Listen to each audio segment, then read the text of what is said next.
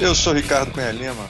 E hoje nós fizemos um programa. Nós fizemos, não, Ricardo e outras pessoas fizeram um programa, que eu estou de folga, sobre a importância do movimento armorial. Ricardo, fale um pouco sobre esse tema. O que, que é o movimento armorial? Rapidamente. Em uma frase.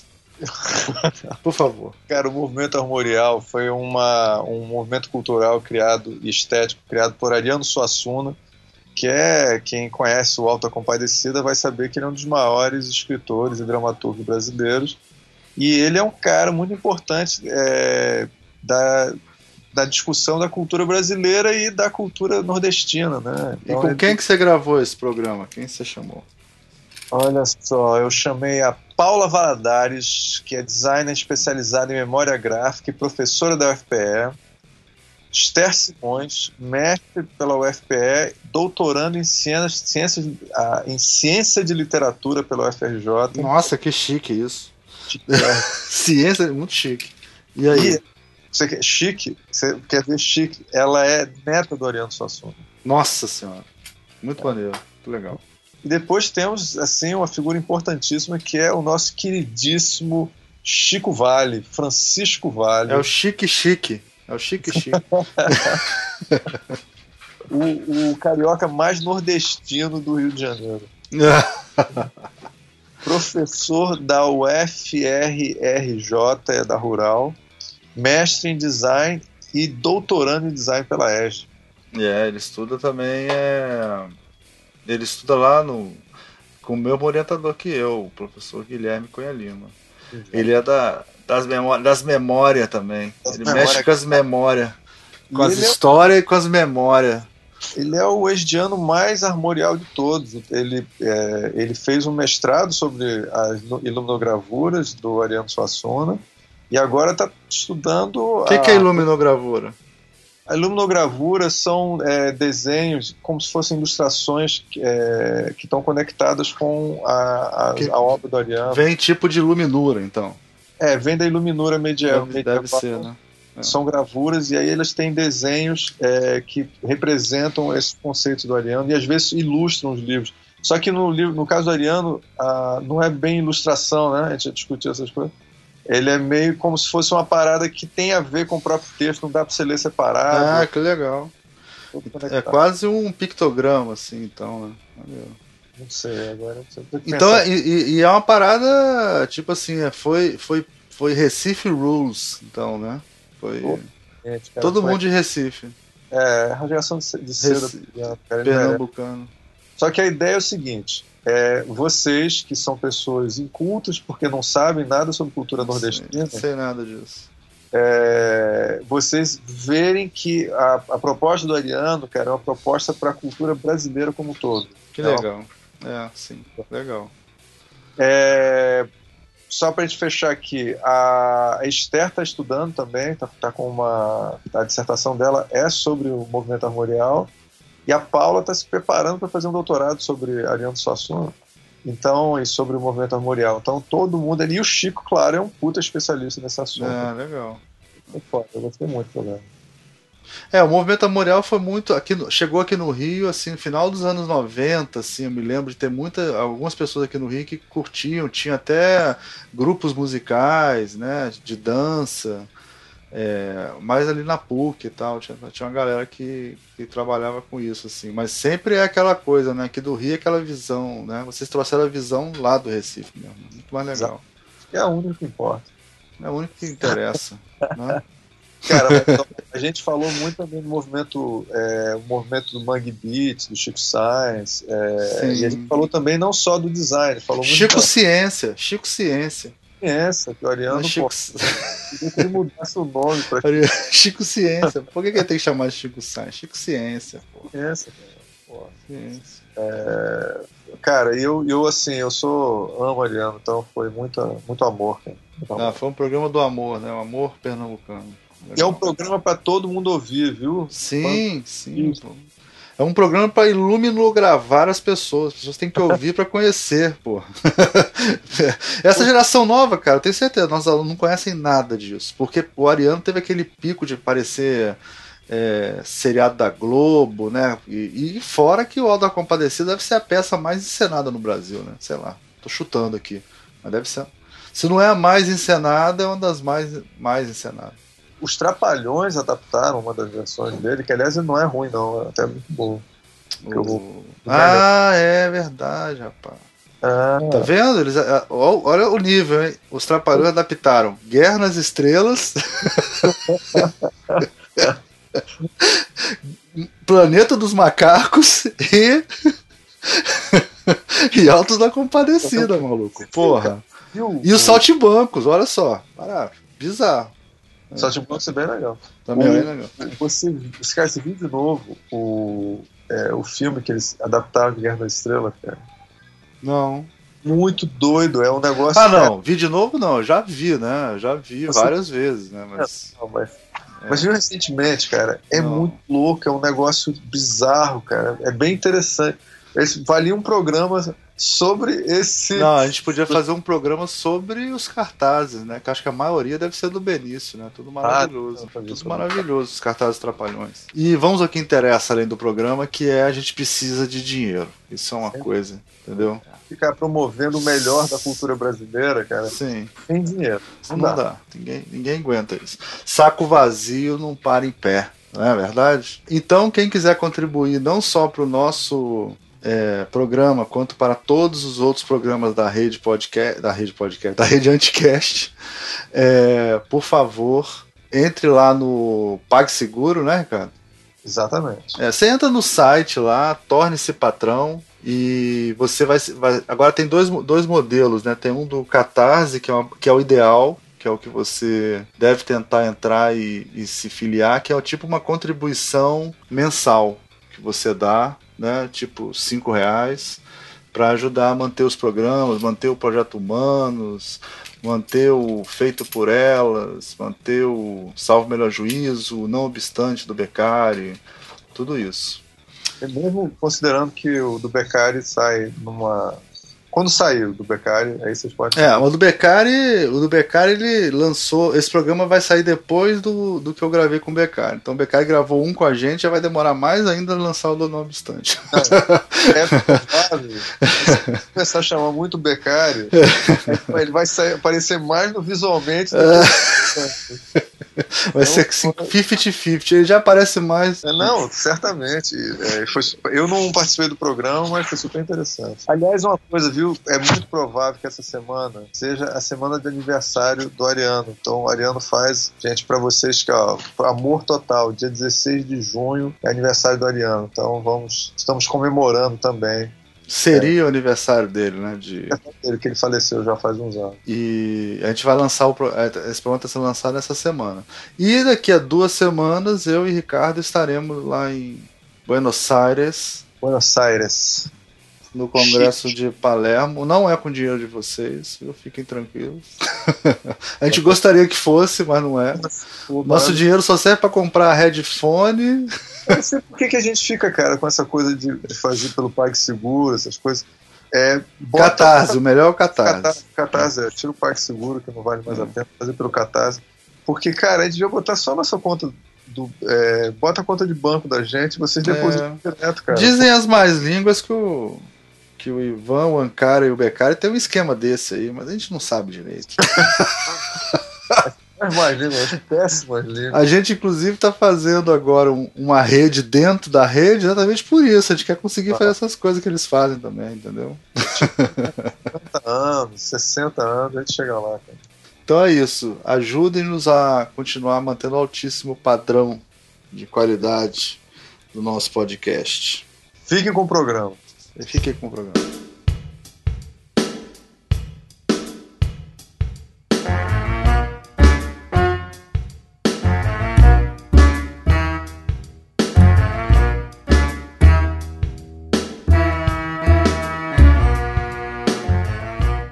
Este é o Visualmente e eu sou o Ricardo Cunha Lima. Hoje vamos trabalhar num tema que é muito caro para mim, que é a gente vai falar sobre o movimento armorial e sobre a obra de Ariano Suassuna e a sua influência no design, na arte e toda a cultura. Então, para poder falar sobre esse tema muito especial, nós temos aqui três convidados ilustres Nós temos a Paula Valadares. Paula, fala uma Olá, coisa. boa noite. Esse é o som da minha voz. Esther Simões. Oi, esse aqui é o som da minha voz. e o Francisco Vale. Oi, gente, este é o som da minha voz. É, ótimo. Agora isso vai ser o bordão do visualmente, viu, Almir? Tá? Gente, como infelizmente nem todas as pessoas no Brasil conhecem profundamente a obra do Ariano Suassuna, que é, que é uma coisa, é uma, é uma lástima isso, eu vou pedir para o Chico e começar a falar um pouco sobre quem foi Ariano, junto com a Esther. Vocês podem ficar conversando, mas a gente vai conversar com o Chico para as pessoas conhecerem um pouco e saberem quem foi o Ariano e, e já começar a falar um pouco sobre o movimento armorial. Bom, é, eu, bom, eu acho que para falar de biografia de Ariano Suassuna, a Esther talvez fosse a pessoa mais indicada. Mas. Por quê? Por quê? Por que, que ela seria a pessoa mais indicada? Bom, porque ela esteve talvez um pouco mais próxima do que eu. eu vou, eu vou, eu vou explicar. Pois é, gente. Ah, o Chico já levantou isso de cara. A, a Esther, ela é neta do Ariano Suassuna, tá certo? E ela está estudando a obra do seu avô. É, ela é doutoranda em ciência da literatura pela FRJ e está estudando esse tema. Então é por isso que o Chico está já já está lembrando que realmente ninguém aqui vai conhecer melhor Ariano é. que a... Eu posso falar da biografia do Suassuna, aquela que foi exposta, né? A, a gente tem aqui hoje uma pessoa que pode falar da, de, de coisas, né? Que teve contato com coisas mais íntimas, mas é, a gente pode começar falando que Ariano Suassuna foi filho do presidente da Paraíba, morto em 1926 ou 27, não é, Esther? Ele e... morreu em 1930, né? 30, 30. No, no meio do. No contexto da Revolução, né? Isso. Isso. Quer dizer, foi assassinado aqui no Rio de Janeiro, né? Muito perto de onde mora o, o Ricardo Cunha Lima hoje em dia. Você não está morando no Catete ou na Glória, Ricardo? Exatamente. Pois é, ele foi assassinado naquele, na, naquilo tudo que aconteceu durante as revoltas de a Revolução de 1930, e o Suassuna foi marcado profundamente por essa morte do pai precoce, né? Então, é, ele nasce no palácio né, do, do, governo do estado da Paraíba naquele momento. E, e o Suassuna, ele... Bom, para falar de biografia, para falar de questões mais, mais conhecidas, ele, ele estuda direito. Ele vai fazer direito na UFPE como ele, como ele comentou muitas vezes em, em, em aulas espetáculo, por falta de opção, né? E, mas é ali na faculdade de Direito que ele vai ter contato com pessoas que foram importantíssimas na sua trajetória.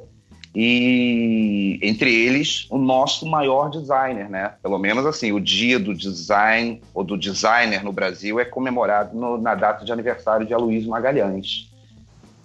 Você comentaria alguma coisa, Esther? É... é, ele. Desculpa. Ele.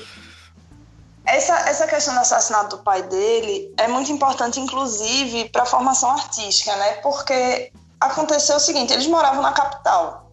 Você acabou de dizer que ele nasceu no palácio, porque o pai era presidente da Paraíba quando ele nasceu. Depois ele virou deputado federal e ele estava no Rio de Janeiro para se defender de umas acusações que tinham sido feitas a ele injustamente. E ele foi assassinado, na verdade, na Lapa, na rua Riachuelo. E... Obrigado pela correção. e por isso, isso teve a ver com uma intriga política e pessoal que estava acontecendo muito na Paraíba nessa época, um, brigas familiares e políticas, e acontece que a família dele começou a ser perseguida. Eu estou falando disso porque isso, essa perseguição terminou que ele, eles foram se instalar em Taperoá, que aí sim Perfeito. é uma cidade muito mais associada ao universo artístico de Ariano, né? Foi ah, lá verdade. que ele... Você você está sendo muito mais honesta nesse sentido. Né? Muito antes da faculdade de Direito, é. ele teve contato com manifestações culturais populares lá em Itaperoá, é claro, né? Isso. Foi lá em Itaperoá que ele viu pela primeira vez um espetáculo de Mamulengo. Que ele viu pela primeira vez uma apresentação de circo. Então isso foi criando assim esse universo simbólico que ele conheceu também, representou também.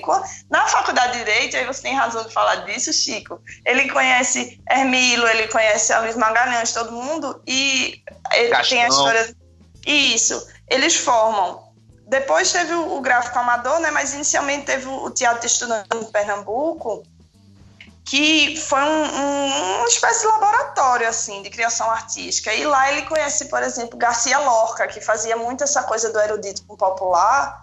E aí ele começa a perceber que um caminho para a renovação da arte brasileira, da, realmente de arte que ele pensava como brasileira mesmo, é, seria justamente os elementos dessa cultura popular, que ele conheceu lá em Taperoá, ainda na infância, né? Exatamente. E, e, e, no pano de fundo, também um discurso político, ele chega a mencionar que ele foi educado por tios que eram cultos, mas alguns uns mais de direita, outros mais de esquerda. E existe todo, tem todo um posicionamento político também no movimento que a gente pode comentar, né?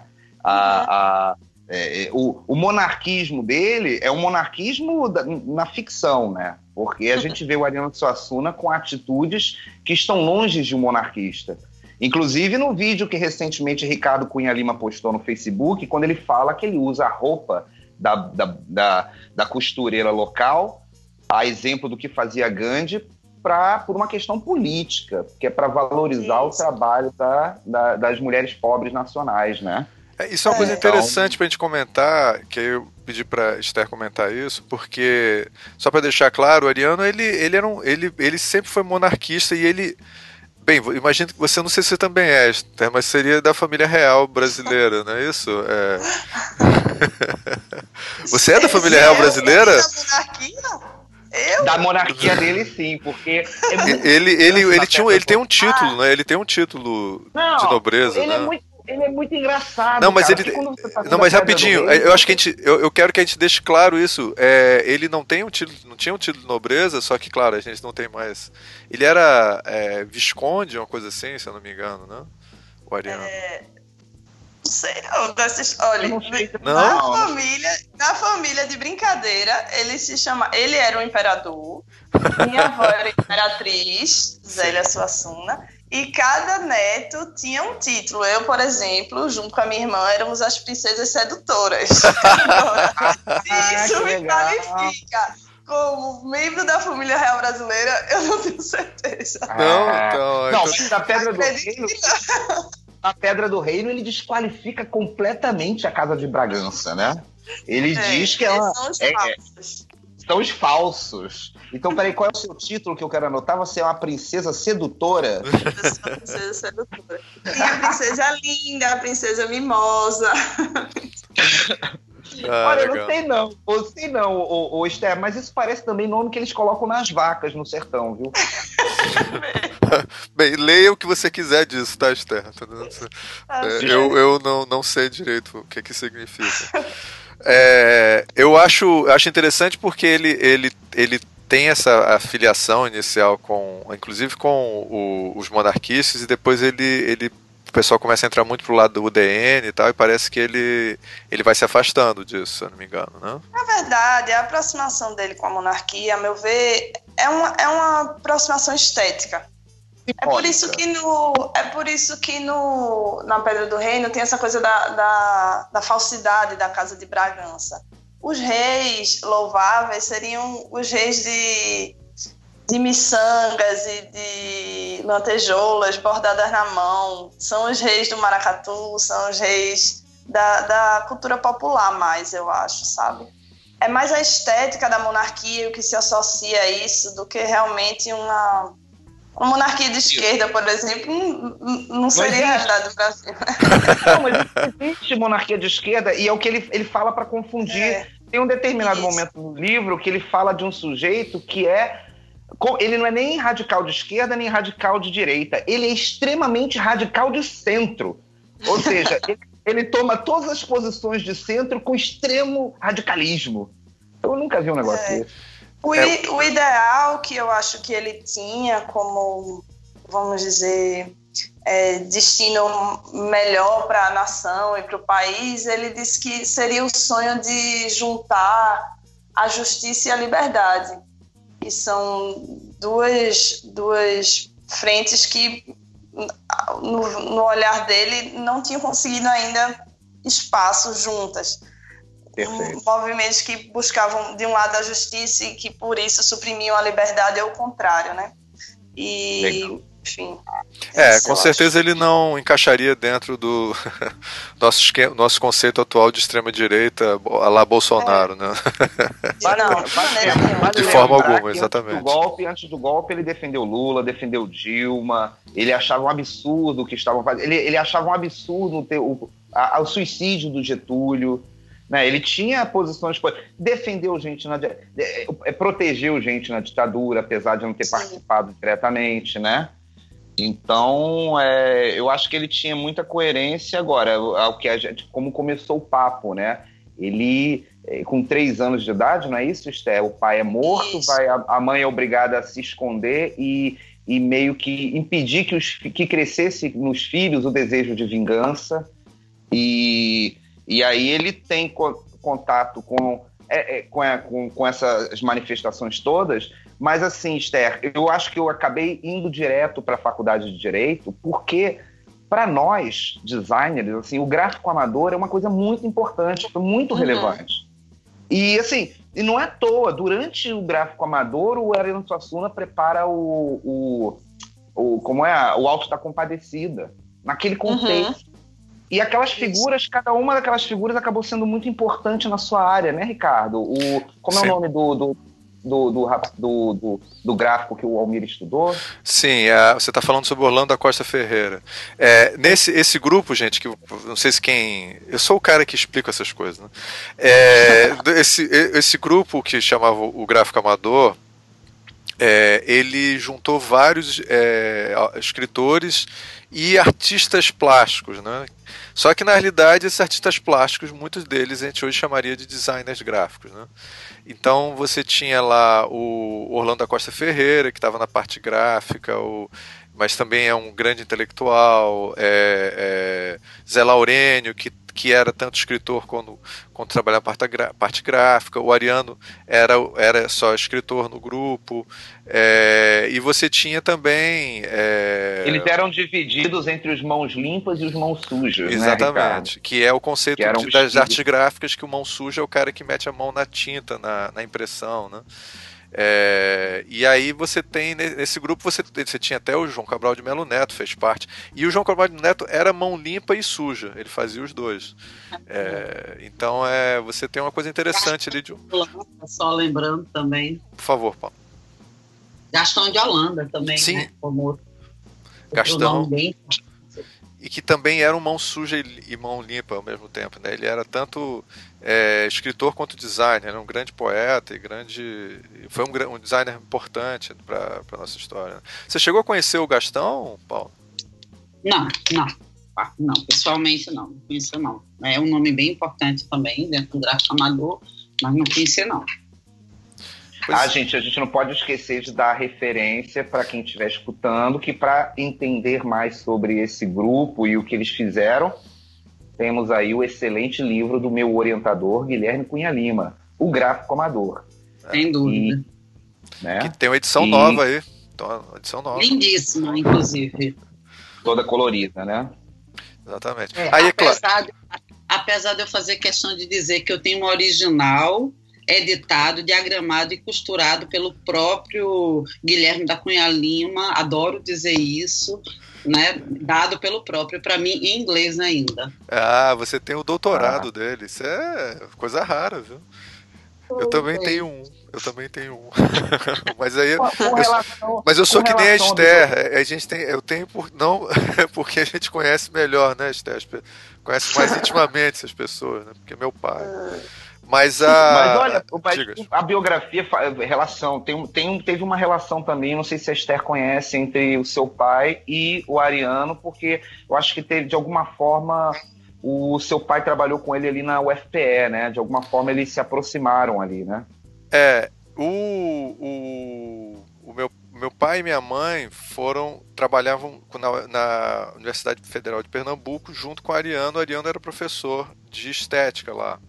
E ah, ele, assim, eu acho que a Paula deve ter tido aula de estética com ele, não, Paula? Não, eu não tive aula, não. Ele era uma grande referência, mas quando eu entrei no curso, ele era professor de estética da arquitetura. Eu morria de sofrer porque não era professor do curso de design né? Mas ele tem uma obra que é Iniciação Estética, que para a gente foi uma grande referência, né? É, a partir toda a minha é, o início da minha formação com relação à questão mais filosófica de estética foi através do livro de Ariano, mas ele não foi também meu professor.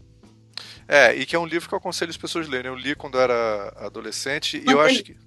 É, é, é, não, normalmente né? a gente lê estética, eu não sei como é que a Esther vê isso também, mas a gente lê muito estética pelo olhar do gringo, né? Assim, pelo que que o o que que o, o que que o Kant pensava e tal. E aí você Exatamente. tem o, e o Ariano, ele fala de tudo isso, fala do Hegel, do Kant, todos esses caras, mas ele ele dá o olhar dele. Então é, é interessante porque você ele oferece uma visão pessoal disso. De uma certa maneira, ele, eles, não, eles colocam como pensador, de uma certa maneira. Então é bem interessante. Acho muito é, importante a gente ter esse posicionamento, né? De a gente mostrar a nossa maneira com de pensar. Com certeza, Ricardo. É, é, é, a mesma coisa que acontece com o Rafael Cardoso. É, é importante que tenhamos brasileiros falando de coisas é, que acontecem lá fora também, né? É importante o livro do Rafael Cardoso de História falando sobre Revolução Industrial, e é importante o Arena Suassuna podendo contestar Kant, como ele fez em aulas espetáculos, né? E, e é era um professor, né, gente? Eu queria, assim, que pena que a Paula não teve oportunidade de ter é, assistido às aulas dele, mas você deve ter visto as aulas espetáculo, né? Muitas. Essa eu vi muitas, muitas. Assisti muitas porque mais do que aula, era, era um verdadeiro prazer. Ele era um humorista, né? Era, era um professor e era uma pessoa muito agradável, muito divertida, muito inteligente, né? Muito sedutor. Ele era sedutor. E eu, sedutor. sedutor no, eu, sentido, eu... no sentido de, de sei lá, você ficava apaixonado por ele. Né? Ele conquistava, ele traía, assim, era simplesmente delicioso assistir aquelas aulas espetáculo. Não, ele dava uma lição do que, tec... a que tecnologia é o próprio corpo, né? Porque ele senta ali sozinho, com aí às vezes levantava uma xerox, né, uma coisa assim que não era nada importante, mas ele conseguia prender a pessoa por três horas falando é. sentado, falando sentado ali, né? E eu, eu preciso de recursos tecnológicos para conseguir viver por cinco pessoas. Não é? É incrível. E diziam que as aulas dele da UFP eram tão cheias, né? Que as pessoas sentadas no chão e tal. Quando eu comecei a dar aula, aí que eu vi como a vida era dura. Porque eu, eu, eu nunca consegui esse efeito tão devastador como o Ariano Suassuna Mas não, é mas isso, isso daí, não, você. Cara, a gente.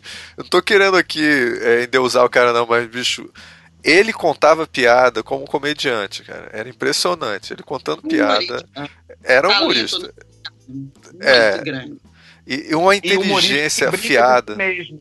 O brinca de si mesmo, que brincava com, com consigo mesmo, né? Sim, autodepreciativo às vezes, é, com certeza. É, que feio e tal. Não sei como é que eu conquistei a Zélia e tal. Não, ele Agora, é, é, é, Zélia é a esposa dele, né? Que é, aliás, Zélia é lindíssima, né? Ela, é, e ele falava, não, por que, que uma mulher tão linda vê um homem desengonçado que nem eu, tal, assim, umas coisas assim que ele falava. E ele fazia declarações de amor para ela durante a palestra várias vezes. E prestava, né? Mister pode testemunhar, deve saber disso, né? Mas do que a gente, ela simples. Eu nunca vi uma aula de espetáculo que ela não tivesse ali naquela delicadeza, feita uma rainha sentada na plateia. né? Sempre presenciando. É. Olha, eu não vou. Não... Ela era divina, né? Majestosa, uma rainha. Mas olha só, e, e, exatamente isso, mas não é só companhia, né, cara? Porque uma coisa que eu tava pensando sobre a visualidade, aí antes aqui do nosso encontro, eu peguei todos os meus livros relacionados ao armorial e botei aqui em cima da cama e tal, espalhei. E assim, as capas que eu mais gosto dos livros do Suassuna são as capas da José Olímpio que contam com as ilustrações da Zélia, cara. Então, assim, ela teve uma contribuição para a visualidade do armorial importantíssima. São casa muito bem. Eu não sei se todo mundo conhece, mas é só a gente botar depois um link aqui com as capas da José Olímpio do Suassuna. E que são, são maravilhosas. Eu tenho pelo menos duas aqui em casa, da Farsa da Boa Preguiça. O Guilherme deve ter todas, né? Então ela tinha esse trabalho né, Esther? Além de ilustradora, ela também, artista plástica, ela, ela, ela, ela se envolveu em várias vertentes, né? Também escultura, não foi? Sim, ela, ela fez muito tempo escultura, é, ela faz ainda porcelana, é, já fez litogravura também, e é isso, eu acho que um, uma estética que conversa muito com outras obras do movimento armorial, e que. A, a, inclusive, entre elas, né, a, a, escultura da Zélia conversa muito com a ilustração dela. É tudo o mesmo, é um universo bem assim, é. É, bem construído, né? Não, eu acho assim bem, bem interessante porque é muito feminino assim. Ela tem muita coisa da figura da mulher e a mulher fundida com animais diferentes assim. Eu acho que são imagens muito fortes e muito bonitas. E Vamos, que foi uma coisa muito, assim, ela era muito incentivada por ele também, assim. Então, a casa deles, por exemplo, é, é muito parte disso, assim, um universo muito criado, com muita, muitos artistas diferentes e, e, as peças dela são das mais especiais, assim, pela casa toda, né, assim, muito bonito. É, eu que já tive o privilégio de ir na casa do Ariano algumas vezes, a casa dele é uma obra, é assim, sem nenhuma.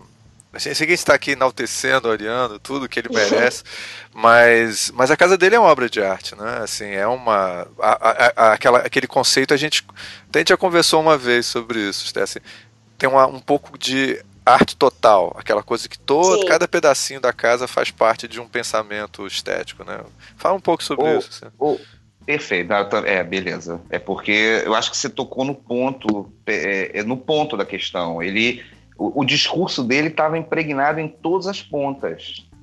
Na roupa, na casa, na, né, na, no que ele fazia na literatura. Certa vez eu escutei a, ele na palestra dizendo, e aí eu entendi tudo, cara. Eu entendi, ele é um, ele é um professor. Mesmo quando ele é um esteta, mesmo quando ele é um escritor, mesmo ele é um professor. Ele falou assim: o que ele fazia, até como escritor, ele falou assim, até como escritor, tudo tinha caráter didático. Ele falou isso no Sesc, depois que já tinha feito é, 60, é, 80 anos. Quer dizer, que o movimento armorial, cara, por, por exemplo, o movimento armorial, a pessoa pode não gostar, pode dizer que é uma interpretação do Nordeste que não, com, que não tem a ver com o Nordeste. Tem gente que prefere a estética da fome do Glauber Rocha, tem gente que prefere a, o movimento tropicalista. Mas assim, o caráter didático é inegável, assim, que o movimento ele põe em evidência assim, manifestações populares que não estão no foco da grande mídia, que não pertencem aos fenômenos de massa. E é por então ele é, é por isso que hoje eu estou estudando de repente, né, a roupa do vaqueiro. Eu não sei se eu estaria estudando a roupa do vaqueiro se ele, o movimento armorial, o regionalismo e depois o movimento armorial não, não tivessem posto isso em evidência. Agora, é um professor, né? Ele está é, é, é assim. É... Diga. É, ele, ele dizia sempre, porque assim, era, um, era um, uma pessoa que tinha muitas habilidades diferentes, né? Então, é, ele sabia tocar instrumento, ele sabia. Ele é artista plástico também, enfim, então ele tem várias habilidades diferentes. E aí, a um certo ponto, ele disse que alguma coisa que tinha que ser o que ia mobilizar mais, né? E sempre foi a literatura. Então ele se dizia acima de qualquer coisa, apesar dele ser mais conhecido pelo, pelas peças dele, pelo romance, ele se dizia um poeta antes de qualquer coisa. Tudo que isso ele é muito, fez, isso é muito tudo doido. que ele é muito doido porque é difícil para mim aceitar porque a poesia dele é muito hermética. E, e você vê um Alto da Compadecida, o Alto da Compadecida, ele vai, daqui a mil anos, ele ainda vai existir, eu acho a poesia mais hermética. Mas eu, é o, eu entendo é o que você está né? dizendo, porque realmente é, é, é, um, são textos talvez de mais difícil acesso. Mas e aí? Porque a minha, o meu, a minha dissertação foi sobre a poesia, né? Foi sobre as iluminagravuras, como a sua também, né, Chico? Mas assim, é, o acesso ele vai sendo feito a partir de, de todas as outras obras. Então é como se fosse assim, ele dizia assim, a força motora que ilumina tudo é a poesia, mas o resto todo faz parte do mesmo universo simbólico. Então, a partir da poesia, ele foi pensando tudo que tinha a se pensar de estética, tudo que tinha a se pensar como artista plástico. Foi por causa da poesia que ele começou a ilustrar. E aí depois ele decide como se veste, decide como organiza a casa. É por isso que aí Ricardo estava falando da obra de arte total, é isso, tudo era parte dessa grande obra, a casa é parte, o jeito que ele falava nas aulas, então... E aí o livro e novo você, que se você é começa é no, E se você começa no Alto da Compadecida e um dia você cai na Pedra do Reino, na Pedra do Reino você vai encontrar poesia, né? Aí você, uhum. talvez você já esteja ali preparado para poesia mais hermética, um pouco mais simbólica, mais fechada, né? É, você vai começando a ver o que significam as palavras sagradas para ele, que desenhos são esses estranhos, né? Umas figuras estranhas, a morte como uma mulher, como uma onça.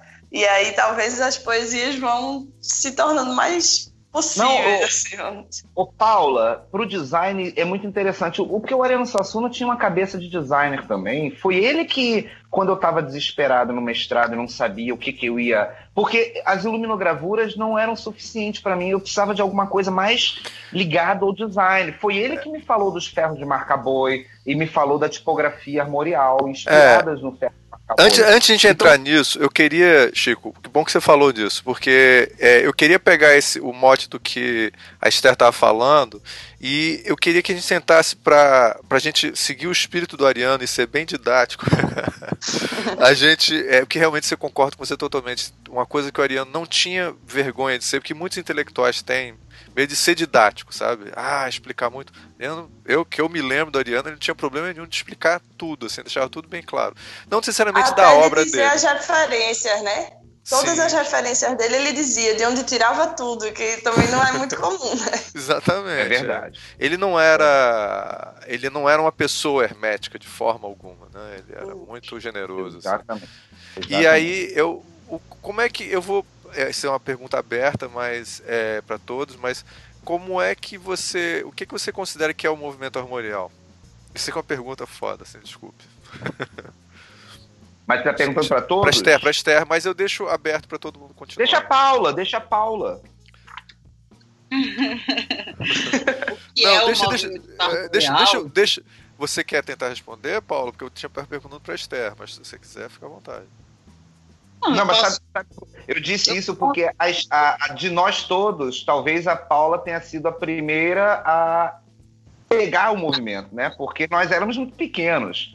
A, é, eu agora com 40 Você, uma... você podia ser pequeno. Eu, tenho, eu e a Paula temos quase a mesma idade. Assim. É verdade, é verdade. Criança. É, eu para você, Paula, o que, que você sentiu quando você viu a primeira vez essa coisa do armorial? Claro, claro. É, eu sou, eu nasci em 70, né? Eu tenho 48 anos hoje.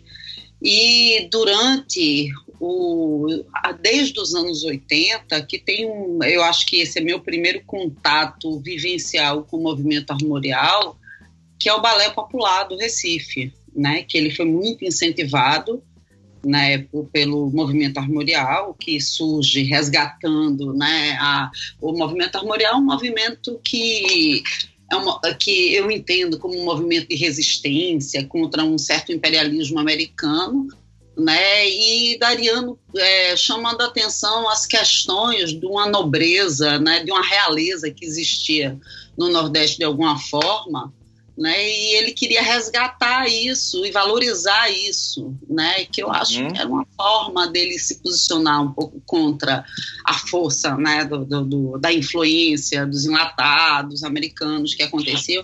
Então, eu acho que esse primeiro entendimento que eu tenho do movimento armorial e que eu vivenciei, porque eu fui fazer escola de frevo lá no Ballet Popular do Recife, porque isso Legal. era uma coisa começou a se tornar importante, aprender os passos, como eram, que foram catalogados, né? Porque é, a cultura popular tinha sua expressão na rua. O Balé Popular do Recife, ele meio que organizou isso, né? Não é, eles não eram acadêmicos, mas de alguma forma eles organizaram, eles catalogaram os passos, eles formaram balés que eram apresentados e foram por mais de 10 anos no Centro de Convenções em Pernambuco, apresentações todo final de semana, que a gente via, achava aquilo lindo, isso foi, e foi super importante esse movimento, eu acho para as pessoas que vivenciavam aqui os anos 80, de entender como era bonito e era lindo, as músicas eram lindas, eram de uma nobreza, o quinteto armorial tocando, né, todos aqueles músicos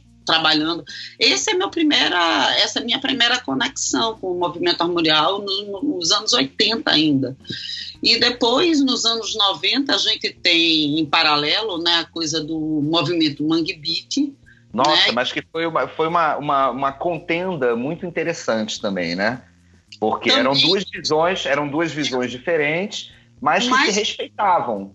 Que se respeitavam, mas as duas, a meu ver, têm uma conexão. Elas brigaram, né? Eu me lembro do Ariano dizendo para Chique Chico Science devia se chamar Chique, Chique Ciência, né? Que era uma forma de negar o nome em inglês até mas é, os dois tinham uma coisa da gente olhar para a gente, de valorizar, da gente aprender a ver o valor que tinha a própria cultura. Eu acho que tanto o movimento armorial legou isso com muita força à cultura nordestina, que muitas vezes é discriminada a nível nacional, né? Eu acho que ela, de alguma forma, ela disse, não, não, vocês não são pouco. Eu acho que o movimento é, Armorial fez isso e depois o, o Mangue Beat fez isso, né? Quando resgatava os maracatus, né? Eles só que eles misturavam, né? Eles assim como isso. Outro, o, o, o, feito chiclete que se mistura com banana, né? O, o, o, movimento armorial, ele também, o movimento Mangue Beat, ele tinha um pé, como ele diz, na lama e uma parabólica sintonizada com o mundo, com tudo que estava acontecendo numa cena digital que estava para acontecer naquele momento, para explodir. E, Paula, e no, no, no, momento assim, talvez de um maior radicalismo, eu lembro do Suassuna dizendo que como é que pode Chico Sainz misturar uma coisa boa, que é o maracatu, com uma coisa ruim, que é o rock, e achar que está melhorando e tal, né? É, mas, mas eu já vi também ele falando em palestra, dizendo assim, deixando claro daquele jeito didático dele, que assim, eu, porque ele, ele falou mal de, por exemplo, de Elvis Presley, mas ele dizia assim: se tem gente que é muito radical para o outro lado, eu tenho que ser radical para cá também. Exatamente. É, então, mas era, ele, como ele falou, ele tava, quando ele se vestia de Ariano Suassuna, ele era ah. radical. De linho, ah. sempre de linho, né? Outra, outro aspecto estético. Do, a roupa é de perfeito, inclusive funcional, viu? É extremamente uhum. funcional para o clima do Nordeste. Exatamente. As tendências da moda me perdoe, mas o linho, além de ser muito elegante, ele é fresco. Não, não é só aparência, é também estrutura, né? Quer dizer, é também. É funcionalidade, como é diria funcionalidade a escola modernista. É funcionalidade, como diriam os pois é. modernistas. É, é interessante, é, no, na Colômbia eles têm aquela aquela roupa que o Garcia Marques usava, né? Que eu acho que agora, nossa, a Cris vai me matar, não estou me lembrando agora o nome. É a, a roupa tradicional colombiana, que é quase como se fosse um. Tipo, é uma camisa assim. Ai, meu Deus, eu vou depois lembrar. É. A. Putz. Não, só, só no podcast. É a Aguabeira, não é isso? Uma coisa assim, agora vou lembrar. E, eu, mas eu, eu, essa é uma certa. Tem desejo da gente encontrar uma roupa que não seja o paletó e gravata, né? Que não seja uma roupa. O Ariano falava muito disso, assim, dessa necessidade da gente encontrar a identidade em todas as coisas. Daí para essa coisa que eu acho que tem uma conexão com o design, né, com a ideia do, da arte total, do design total, né? Que a gente estava falando agora ainda com a Esther, né? Da, da ideia de Olha, que você, no, no, a arquitetura, a arquitetura está conectada com com a literatura que está conectada com, a, com os móveis, com é, com a, Isso, a, pintura. Essa é uma das duas grandes divisas do movimento, né? O movimento armorial tinha uma, uma primeira divisa que era a criação de uma arte erudita brasileira baseada nos elementos da nossa cultura popular. Isso já sai bem decoradinho por mim, porque eu já li muito isso. a, gente, a gente lê Mas um, um, uma, uma segunda divisa e que fez muito parte do movimento desde o começo, porque o, o movimento armorial foi lançado em 18 de outubro de 1970 ainda, né? Desde o começo havia um, um, uma vontade de criar uma maior integração entre as artes. Isso faz parte da desde o lançamento. Tanto uhum. o próprio lançamento foi um concerto de música, mas também tinha uma exposição de arte e tudo foi sempre feito com artistas das mais variadas modalidades, né? Quanto mais integrado Exato. fosse, mais combinava com o movimento. Tanto é que o, a primeira fonte, essa das, essas fontes da cultura popular, a primeira fonte valorizada era o folheto de cordel, que traz Isso. em si, né, um, uma capa normalmente de estilogravura, tem o texto poético e muitas vezes associado à música, né? Então, ele em si, ele já traz esse princípio da, da integração entre as artes, que é tão caro ao movimento, né? Mas só completando, Esther, porque juntando isso com outra, outro princípio importante, que é, é, é, o seu tio Manuel, conversei com ele certa vez, fiz a oficina armorial com ele, é, Manuel Dantas, né? Ele, uhum. ele assim, a, uni, a coisa da tentativa a tentativa, eu estou dizendo, porque assim, a tentativa de unir o erudito com o popular. Assim, Isso. É, é, a tentativa, porque na verdade, na, no meu entendimento, o, o, o resultado. É, ele pega, só para completar, ele assim, no, quando lança o movimento e nos primeiros momentos, tem o, o, folheto, como você falou, J. Borges, como o maior gravador popular, e tem o Gilvan Samico, que é o, o seria o gravador erudito, né? Que eu acho que ele morreu ano passado, não foi, gente? Ele, ele também é mais um, um membro do. Faz três anos já, né? Eu acho que ele morreu antes de Ariano, em 2014. Foi em 2014, né? Pode ser. É, que era, era uma figura. É, ele, ele, como seu orientador, como o Suassuna, ele também era um cara muito conectado com, vamos dizer assim, com uma, uma estética medieval, com, vamos dizer, com uma vida medieval, né? Ele produzia um quadro por ano. Era uma coisa assim, era uma, ele era um Sim. artista assim super rigoroso, né? Era uma e, e, e ajudou muito a dar base para a parte visual do movimento no seu início, quando ele foi convidado e e, cara, e, mas é um erudito que se baseia no popular, né? A literatura de cordel tá lá o tempo todo. Pois é, é interessante a gente poder discutir isso, porque até que. Será que quando a gente pega o, o erudito, pega o popular e transforma em erudito, ele deixa de ser popular? Será você sente, é, que, Esther, que ela que era uma coisa é uma coisa difícil de fazer, de, de conectar os dois? O, qual era o, qual é o objetivo, você acha, exato disso? Eu acho que é, é, esse é um assunto difícil para mim ainda, assim, de, de, pensar, mas eu acho que é, vindo de onde ele vem, é, ele tinha uma formação, é, ele era um grande erudito, né? Isso, ele era um professor porque ele tinha também uma, enfim, para ele não podia criar arte popular do jeito que ele não podia, ali seria ele seria tomar aquilo, né? Como não era o lugar dele.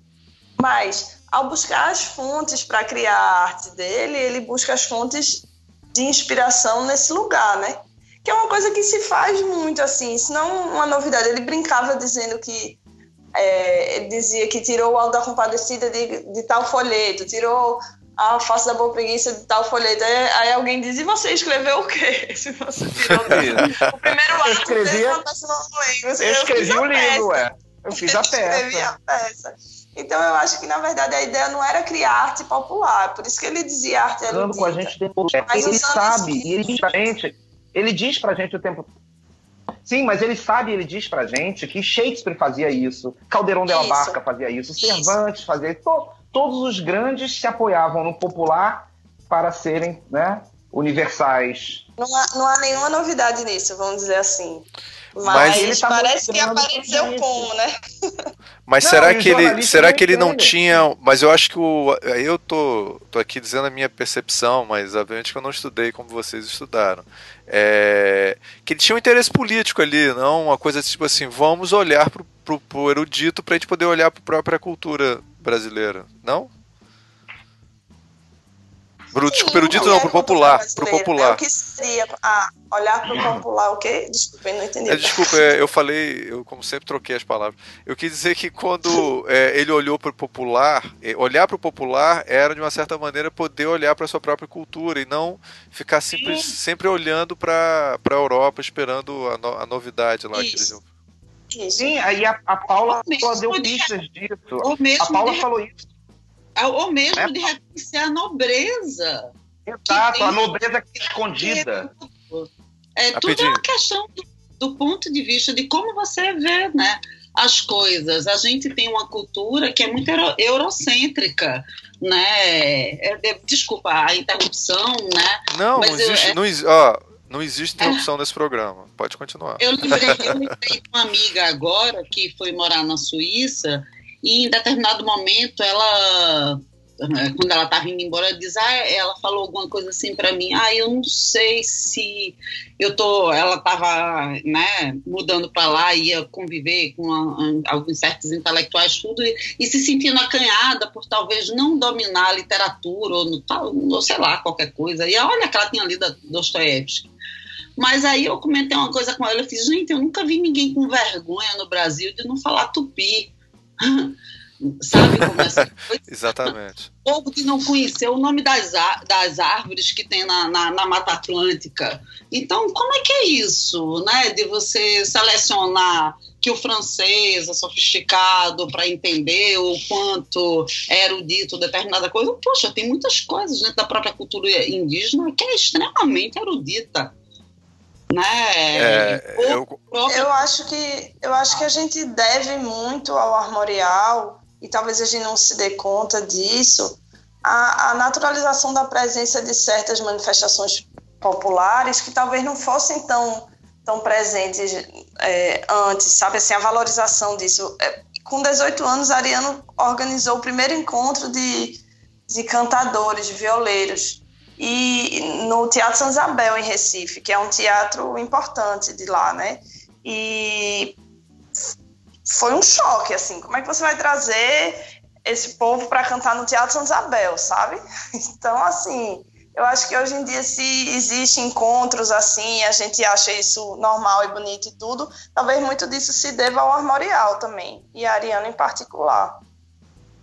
Isso, eu, eu acho muito estranho quando eu vejo a Paula falando da, do frevo ressurgindo, porque como eu cheguei depois disso tudo, eu já encontrei o cenário ali, né? Eu já encontrei tudo isso funcionando. Para mim é... é. Mas eu sei também, Esther, que eu tenho primos. Eu acho que, na verdade, todos os meus primos que moram em Recife, nenhum, nenhum deles se interessa. Poucos se interessam, na verdade, por essas questões.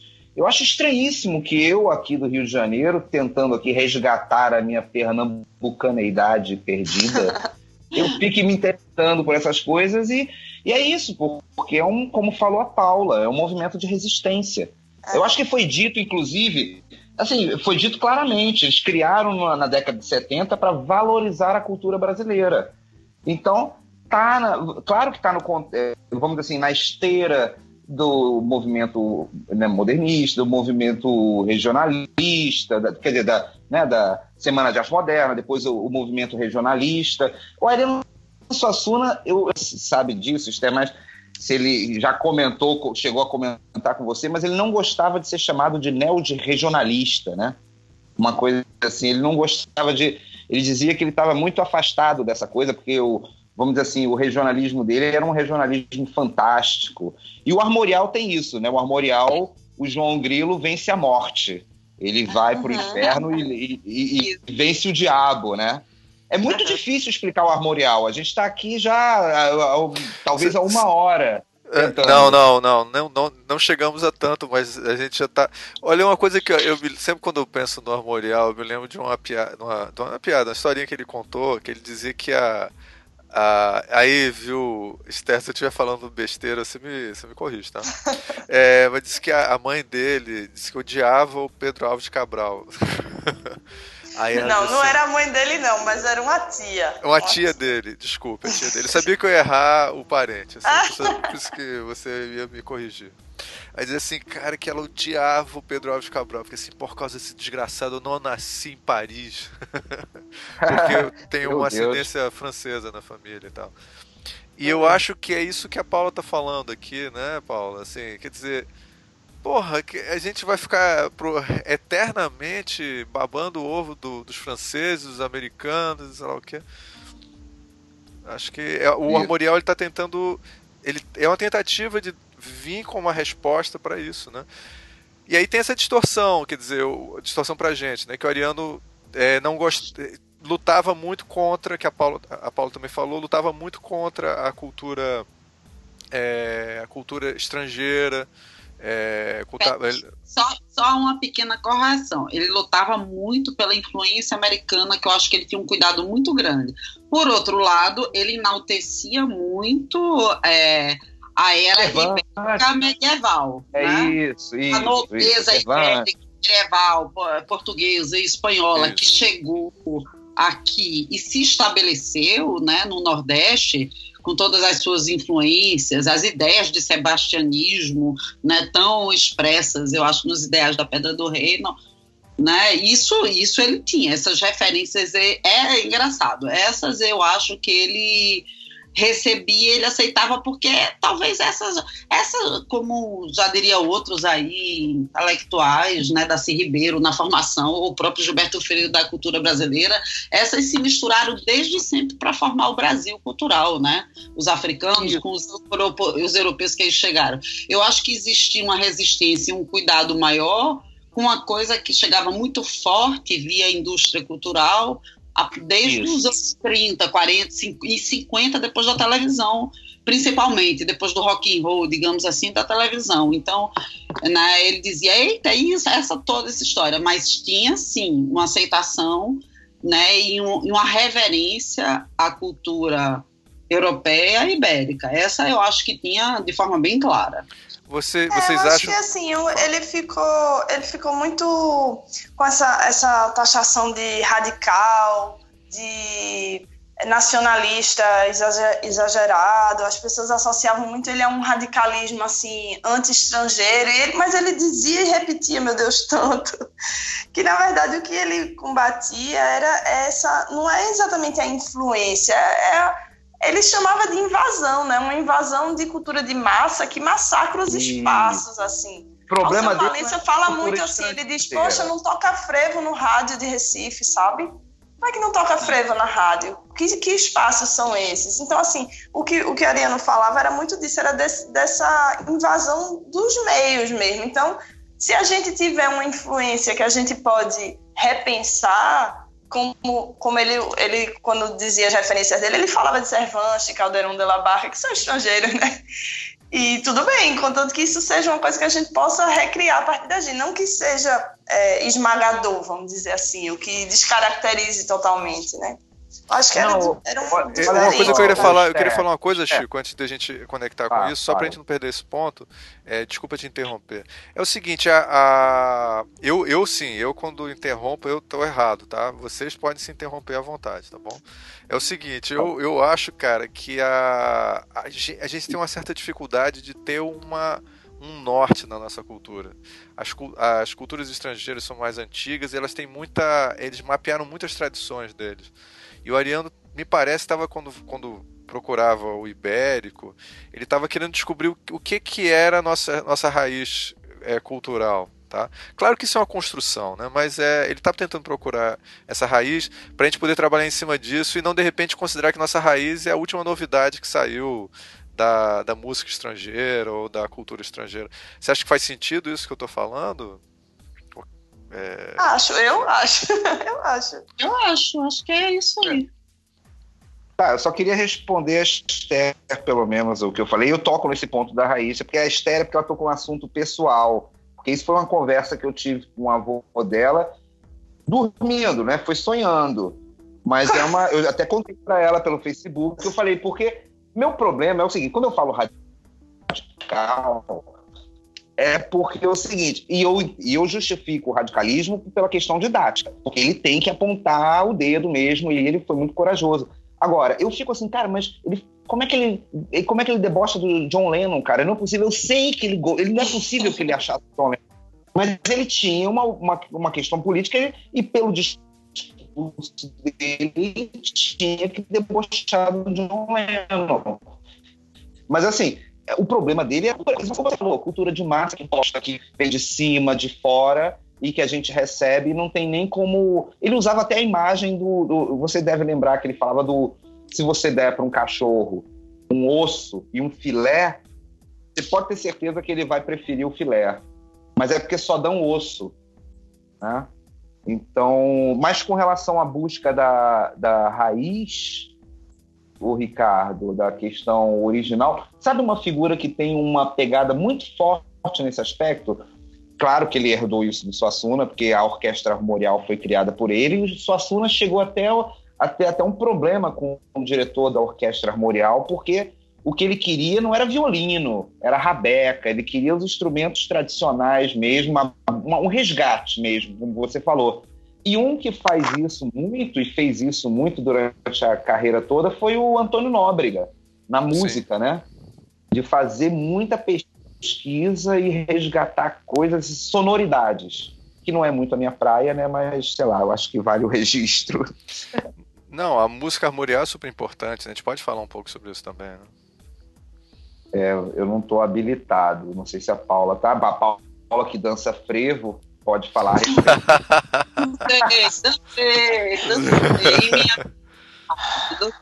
Não, eu conheci uma menina que fez mestrado sobre música armorial, a, ah. é Ana Paula, Ana Paula, em Recife, mas isso foi há muito tempo atrás, quando eu tive contato com ela. Posso até procurar, tenho o mestrado dela aqui para colocar. Porque tem, por exemplo, o, o Esther, não estou enganado não, mas o Antúnio, Antúlio Madureira, ele se considera um músico armorial, não é verdade? Sim, é. Eu, eu entendo como sendo, Esther, como você vê. Antônio é absolutamente abençoada, do balé, é da família do balé popular. Eu acho, inclusive, que nos espetáculos ele coloca, né? Antônio Madureira, espetáculo armorial, acho que ele faz, inclusive, aulas de espetáculos, não é verdade? Oi, assim, eu entendo que sim. É, o, o, o a, inclusive as aulas de espetáculos, como, como, vamos dizer assim, como performance, né, midiática, o, o, o Antônio Nóbrega faz muito bem também, né? Não sei se você já teve oportunidade de, de assistir uma dele. Sim, sim, algumas vezes. Com certeza. Agora, Ele... diga. Não, não, estou só confirmando. Né? Eu acho que dois grandes nomes é a família Madureira, de uma maneira geral, que tanto é da questão do balé, muitas das, das, mulheres da família Madureira eram professoras do balé popular e muitos dos homens eram músicos. Né? Antúlio é a família Madureira, é a família né, que constitui o balé popular do Recife, assim como são a, a principal família né, de, dentro do rei, da pedra do reino nosso aqui, do, do da música armorial. E a Antônio Carlos do... Nóbrega vai na sequência, né? É outro. A gente falou desses dois. Falamos também do. Falamos desses dois, falamos do Brenan, falamos da Zélia, além do Suassuna, claro, mas tem também um que eu, um ilustrador que é também vinculado ao movimento, que eu acho até que o Ricardo conhece, que é o Romero de Andrade Lima. Sim, claro. Que, né, que chegou a fazer joias armoriais e tal. É, é. A gente comentou sobre a Joana Lira, porque eu coloquei a Joana Lira no trabalho porque em algum momento ela, ela precisou fazer, se eu não me engano, a, a toda a identidade visual do Carnaval de Recife. Fez e era naquele anos, Fez por 10 anos a decoração do Carnaval do Recife. E um desses anos era ano comemorativo dos 80 anos do Ariano Suassuna, não era? Isso. E aí teve todo um, carna um, um carnaval armorial e tal. E foram artistas que surgiram, além dos que a gente já mencionou também aqui, quer dizer, não mencionamos, falamos da fonte tipográfica armorial, que foi desenvolvida pelo Ricardo Gouveia de Mello e, e a, a Caldas. Giovana Caldas, é verdade, né? Uhum. É, então já que a gente entrou Só sobre na... a música, rapidinho, é porque, desculpa, fala, mas fala. é porque eu acho que vocês estavam querendo dizer Antônio Madureira, não? Zoca Madureira. Ah, a gente falou, eu falei Antúlio, mas talvez eu esteja misturando. É Antônio Madureira? Os dois são a mesma família, Esther? Não são, não são primos, não, não são? É, o Antônio, que foi da orquestra, e o Antúlio, que depois faz carreira solo, mas eu entendo também a Siriema dele, lá, o trabalho que ele faz, normal. extremamente. É, é porque quem, quem acompanhava, é porque é, realmente de Antúlio eu não sei falar, mas quem acompanhava é, Ariano nas, nas aulas de espetáculo, que fez parte do quinteto, tudo era Antônio Madureira, Zoca, é. né? É, é. que é até o, o que é CD também, né? Isso.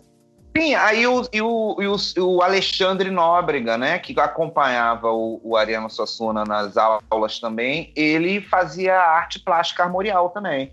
Eu me lembro que ele fez o cenário da aula espetáculo do Suassuna lá no, no Teatro Municipal. Inclusive, eu fiz o cenário do show do Nóbrega, quando eles fizeram. O Nóbrega ele, ele veio aqui no Rio de Janeiro, aí ele deu uma oficina armorial. E não, a oficina foi dada pelo Manuel Dantas. E Nóbrega, e aí... o Alexandre Nóbrega ou Antônio Carlos não, Não, não, não, cara, tô misturando. O músico Antônio Nóbrega veio ah. naquele, naquelas comemorações que foram feitas no Rio de Janeiro por, pelos 80 anos do Ariano Suassuna. Cara, é. aquilo ali foi uma coisa muito importante, cara. Eu acho que, sem querer, eu fui levado a fazer um mestrado. Quer dizer, eu já tinha feito uma pós-graduação falando de literatura de cordel. Mas, assim, hoje eu tenho noção de que talvez eu tenha sido levado a entrar no mestrado para estudar movimento memorial, porque eu fui envolvido naquele contexto. Eu não perdia nenhuma aula de espetáculo dele. Uhum. Eu ia a uhum. todas. Né? E. Ai, meu Deus, aí eu perdi o fio da meada. Então, o Antônio Nobre. Mas você, aí você é pra... participou de uma. de um. De um workshop, uma coisa desse tipo? Um workshop com Manuel Dantas e, e todo mundo, muita gente participando, todos pintaram né, um, umas, umas telas com motivos armoriais. Eu, eu, e aí aquilo foi usado depois como cenário para o show do Nóbrega. Poxa, aquilo ali foi uma glória para mim. Eu me senti como pertencente ao movimento.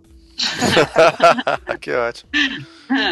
Eu, eu, tive a sorte também, depois eu acho que a Esther e a Paula nem sabem disso. Eu acabei ah. fazendo o DVD do Antônio Nóbrega, o 9 de fevereiro a identidade ah, visual. É lindo aquele disco. É, mas na verdade, vamos ser sinceros, na verdade eu, eu tive apenas que adaptar a identidade visual que já tinha sido feita pro, pro, pro disco, né, pro, pro CD. Aí eu tive que pegar o mesmo discurso, também é uma tarefa difícil, né, e tem que usar o mesmo discurso para criar uma coisa nova. Mas foi muito legal também me sentir parte do movimento armorial ali. Mas, Ostério, o seu avô já devia não ter paciência comigo, porque toda vez que eu encontrava com ele, eu queria tirar uma selfie. Coitado, ele era tão paciente, tinha paciência com todo mundo, tão generoso.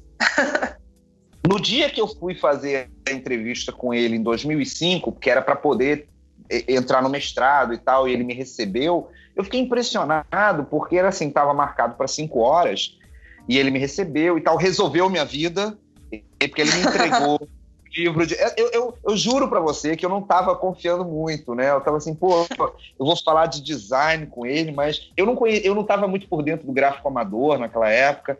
Eu falei, cara, o que, que é isso? Não vai dar certo. Ele me escutou, não falou nada. Aí, quando eu terminei de falar, ele mandou o Alexandre prega... pegar um livro lá dentro, trouxe e me deu, que era o Ferros do Cariri, de 1974. Sim. Que mostra ali a importância do alfabeto sertanejo, que foi base para a tipografia armorial. É o é. sair de lá com o trabalho pronto. Né? É, é, absurdamente lindo aquele trabalho, né? É um trabalho de resgate, só que aí ele ele, ele resgata aquele conhecimento, mas aí depois ele atua como designer, criando um alfabeto, ah, né?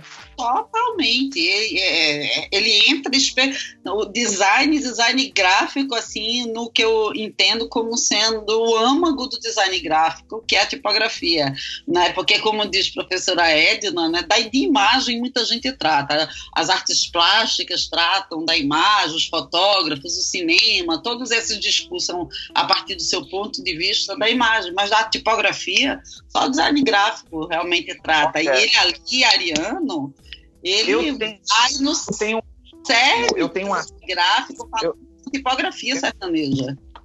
Eu tenho um achismo, assim, mas eu não posso provar, assim, porque eu sei que ele mesmo falou que ele foi levado a olhar os ferros de marcar como algo importante para a visualidade nacional por conta das amizades no gráfico amador.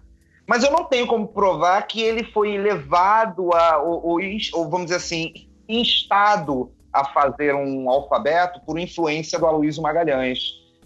Mas assim, não, é muito curioso. O, porque Carlos Newton, né? O Carlos Newton, no, num dos depoimentos dele, ele faz uma afirmação dessa natureza, que foi a proximidade com o gráfico amador que despertou algum interesse para essas né, alguns aspectos gráficos, e aí ele se interessou. Né? Tem um depoimento nos artigos. Porque eu não, eu não, consigo pensar numa pessoa, é, um escritor que de repente resolve fazer um alfabeto tipográfico. É uma coisa assim. ele, era muito, ele era muito inquieto, né? Ele ia, queria fazer um pouco de tudo, né? Inclusive, né, o, ah, seria bom, importante falar sobre isso, porque a Esther, ela está estudando o último livro do Arino Suassuna, e ele fez, né, ele, foi, ele já tinha feito na Pedra do Reino e outros nas suas iluminogravuras, mas esse, assim, todas as ilustrações são dele, né, Esther? Isso. Ele passou mais de 30 anos escrevendo esse livro. Eu passei a minha vida inteira ouvindo falar do livro novo, livro novo, livro novo. E a gente conseguiu publicar finalmente no final do ano passado, dezembro de 2017. E eu acho que essa é a experiência última, assim, o máximo de integração entre as artes para ele. E aí, justamente, a parte da ilustração, ela entra como inseparável do texto, né? Cada página é ilustrada por ele, mais do que... Porque a Pedra do Reino tinha alguns elementos de ilustração, né? Essa é página a página. E aí vai aparecendo até outro alfabeto, assim vamos dizer. Não sei se ele está completo, mas o primeiro é baseado nos ferros, né? Que é esse dos ferros do Cariri. E uhum. o segundo é baseado um pouco na, na. Um pouco não, totalmente na arte rupestre. Hum, meu Deus, eu não tive. É um... Na verdade, esse, eu não tive ainda acesso. Meu pai comprou o livro e ainda não me emprestou, tá na, tá na estante mas eu dele. Não sei se, eu não sei se tu lembra, Chico, mas nas próprias iluminagravuras tem algumas letras que já são um pouco assim. Alguns títulos de, dos poemas. Sim, que são, são meio pintura meio rupestre pedra. Da, pedra do, da pedra do Engar. Isso. E aí no livro novo tem outras letras assim também. Eu não acho que é um alfabeto completo, não, mas. Ah, vale letras. a pena de Vale a pena dizer uma coisa, viu, Ricardo, o Esther, Paula, porque, assim, ela falou da pintura rupestre, o, o alfabeto, o, o Ariano Suassuna fazendo alfabeto, é, alfabeto com pintura rupestre, já é tema para outro trabalho, né? Mas, assim, para dizer que o movimento armorial, ele não foi fixo, assim, ele não foi, como é que se diz, estático durante o tempo em que o Ariano estava vivo, tanto é que nas primeiras, na primeira no primeiro manifesto, lá nos anos 70, como em 1970, como a Esther falou, ele ainda não existiam alguns elementos que depois ele, acrescentou.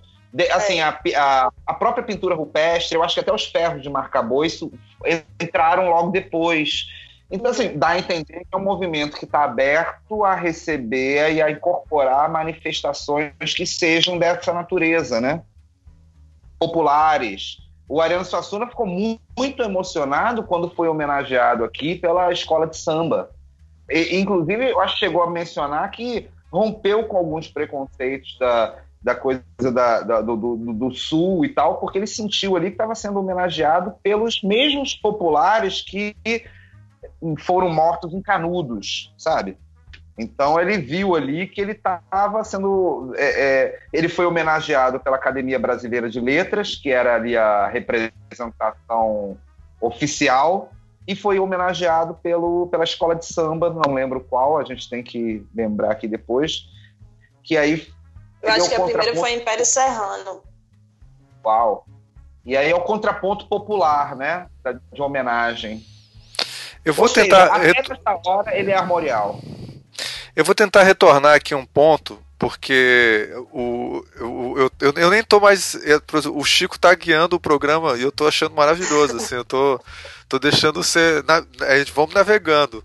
Só queria voltar para um ponto que eu achei é, interessante, que é essa coisa que você falou, Esther, da ilustração e do. e do. É, a relação entre a ilustração e o texto. Uma coisa não separa da outra, né? Isso é uma coisa que me interessa, então eu, eu queria que a gente pudesse falar um pouco sobre isso. Eu estou vendo aqui o trabalho do Romero de Andrade Lima, que eu obviamente já conhecia muito, conheci lá de Recife e tudo, e que é muito bonito, e que lembra um pouco aquela coisa dos pré-rafaelitas, né? Que é aquele movimento que, é, de artistas do século XIX que eram românticos e que procuravam também, eles, eles estavam se sentindo sufocados pela influência da Revolução Industrial tal, e aí eles queriam procurar a raiz deles, a raiz do, do da cultura, verdadeira cultura inglesa, é, cultura britânica, né? que aí seria medieval. Coincidentemente, o Ariano também estava procurando a cultura medieval. Quando você vê a, as, as ilustrações e pinturas do Romero de Andrade, Lima, você percebe o, claramente uma mão ali, uma, até uma influência talvez dos pré-rafaelitas. Você a acha mesma que... que é pegada que vai chegar no Morros depois, né? No, desculpa, Exato. eu perdi. No quê? A mesma pegada, a mesma ideia que vai depois mais um pouquinho na frente dos, dos pintores pré-rafaelitas, que vai chegar a mesma ideia de voltar à, à, questão anterior medieval, que é de William Morris. Do William Morris, exatamente, exatamente. William Morris. Exatamente. Que vai dar raízes, suas essências. E que vai Olha, dar gente, no eu... que é o no que vai dar no que é o, o início do design moderno of, oficialmente, né, na, na, isso, na Inglaterra. Isso. É o primeiro isso. movimento. E, eu, eu vi numa entrevista, tá lá na minha dissertação que Gilberto Freire era admirador de William Morris, cara. Isso é muito. É, ele tem conexão. o mundo é muito. Eu não sabia disso, não. Não, olha isso, isso é, um, é, muito pequeno. Então, um regionalista brasileiro que vai ser muito importante depois para movimento armorial, ele gostava do William Morris, que é essa figura muito importante para o design, né, cara? É, e o William Morris era um cara ele era, ele era socialista, ele era um cara que tinha também o, exatamente um socialista utópico. Fala um pouco sobre isso, Paulo sobre essa porque ele voltava às ideias, né? Utópico porque ele pensava né, em fazer objetos que tivesse que, que respeitassem numa ideia de que o, a ética e a estética, né, ética, estética e lógica têm suas relações filosóficas aí, né, você versaria bem melhor do que eu, né, Ricardo, sobre isso, mas você é essa questão de tanto a, a, a beleza dos artefatos, né, a estética deles, quanto a ética social num tempo né, que a Revolução Industrial está explorando demasiadamente os trabalhadores, a poluição, todas aquelas questões. E aí ele tem essa ideia de fazer um trabalho respeitando o trabalho como era na Idade Média, né, do início ao fim, a relação com a qualidade dos artefatos. Só que aí ele passa a considerar utópico porque ele faz objetos caríssimos para uma nata da sociedade intelectual inglesa. Você, a, você acha que o, Olha, a gente, ó, Esther, a gente vai tomar uma liberdade agora, pelo amor de Deus. Você acha que o. Você acha que o, o Ariano é, em certos aspectos, um, um, William Morris brasileiro? Ou, ou melhor, será que William Morris é um Ariano Nossa. inglês? Isso vai, isso vai ser o tema, esse vai ser o título do programa? Ariano William Morris brasileiro, porque é, é, realmente é, é, uma é fácil a gente encontrar algumas coisas parecidas, mas eu acho vamos ser justos um pouquinho. O, o, o Ariano Suassuna fazia fazia é, como é apresentações para populares, né? Então é, é, tinha uma o, o, que a gente tem a coisa parecida de ser um movimento passadista, de procurar resgate, de procurar coisas nacionais que sejam verdadeiras para a construção da nossa, né, da nossa cultura e tal, mas, poxa, o, o, o, é o que a Paula falou, o, desejo utópico de William Morris acabou levando a que eles construíssem coisas que eram para nata da sociedade. Mas assim, será que o será que o movimento a, a armorial também não teve uma uma assim a, a, influência mais fácil de identificar será que não está na, na, própria na própria cultura erudita, como a própria Esther está colocando aqui? O ariano na realidade é, é não é esse. Eu estou tentando aqui conectar o que a gente falou. Não é essa, esse, uhum. essa figura erudita que está é, valorizando a cultura popular, mas no fundo ele não, ele não consegue se libertar completamente do, da posição de erudito talvez o Willie Morris também não tenha passado por uma coisa parecida, né? Que ele, ele tentou entrar em contato com a cultura artesanal, mas no fundo ele acabou sendo cooptado. No caso é um pouco diferente, mas ele acabou sendo um símbolo industrial, né? Porque é o mundo dele, não tem como ele fugir de quem ele é, né? Será? Não tem sentido? Eu, na minha, na minha opinião, eu acho que ele ocupa exatamente esse papel do mistério do samba, né? Que são aqueles que fazem a, as conexões. Não tem como, não tem como ninguém erudito como, a, como Ariano se desvincular. Eu acho que eh, são os, as grandes, os grandes mixes que dão as grandes revoluções.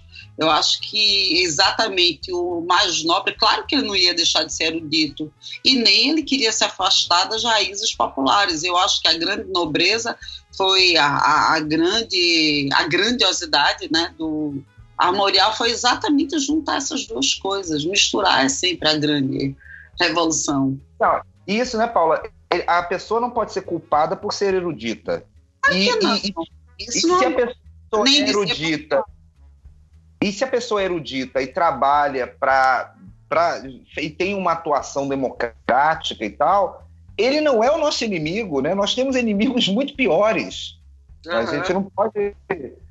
Né? Então, tem coisas para tocar fogo, para tocar fogo, como, como dizia um amigo meu agora, para tocar fogo na, na, conversa, diz, não, não tem nenhum problema ele ser erudito ou popular. Tem problema de ser uma coisa horrível. Tem problema de ser feio.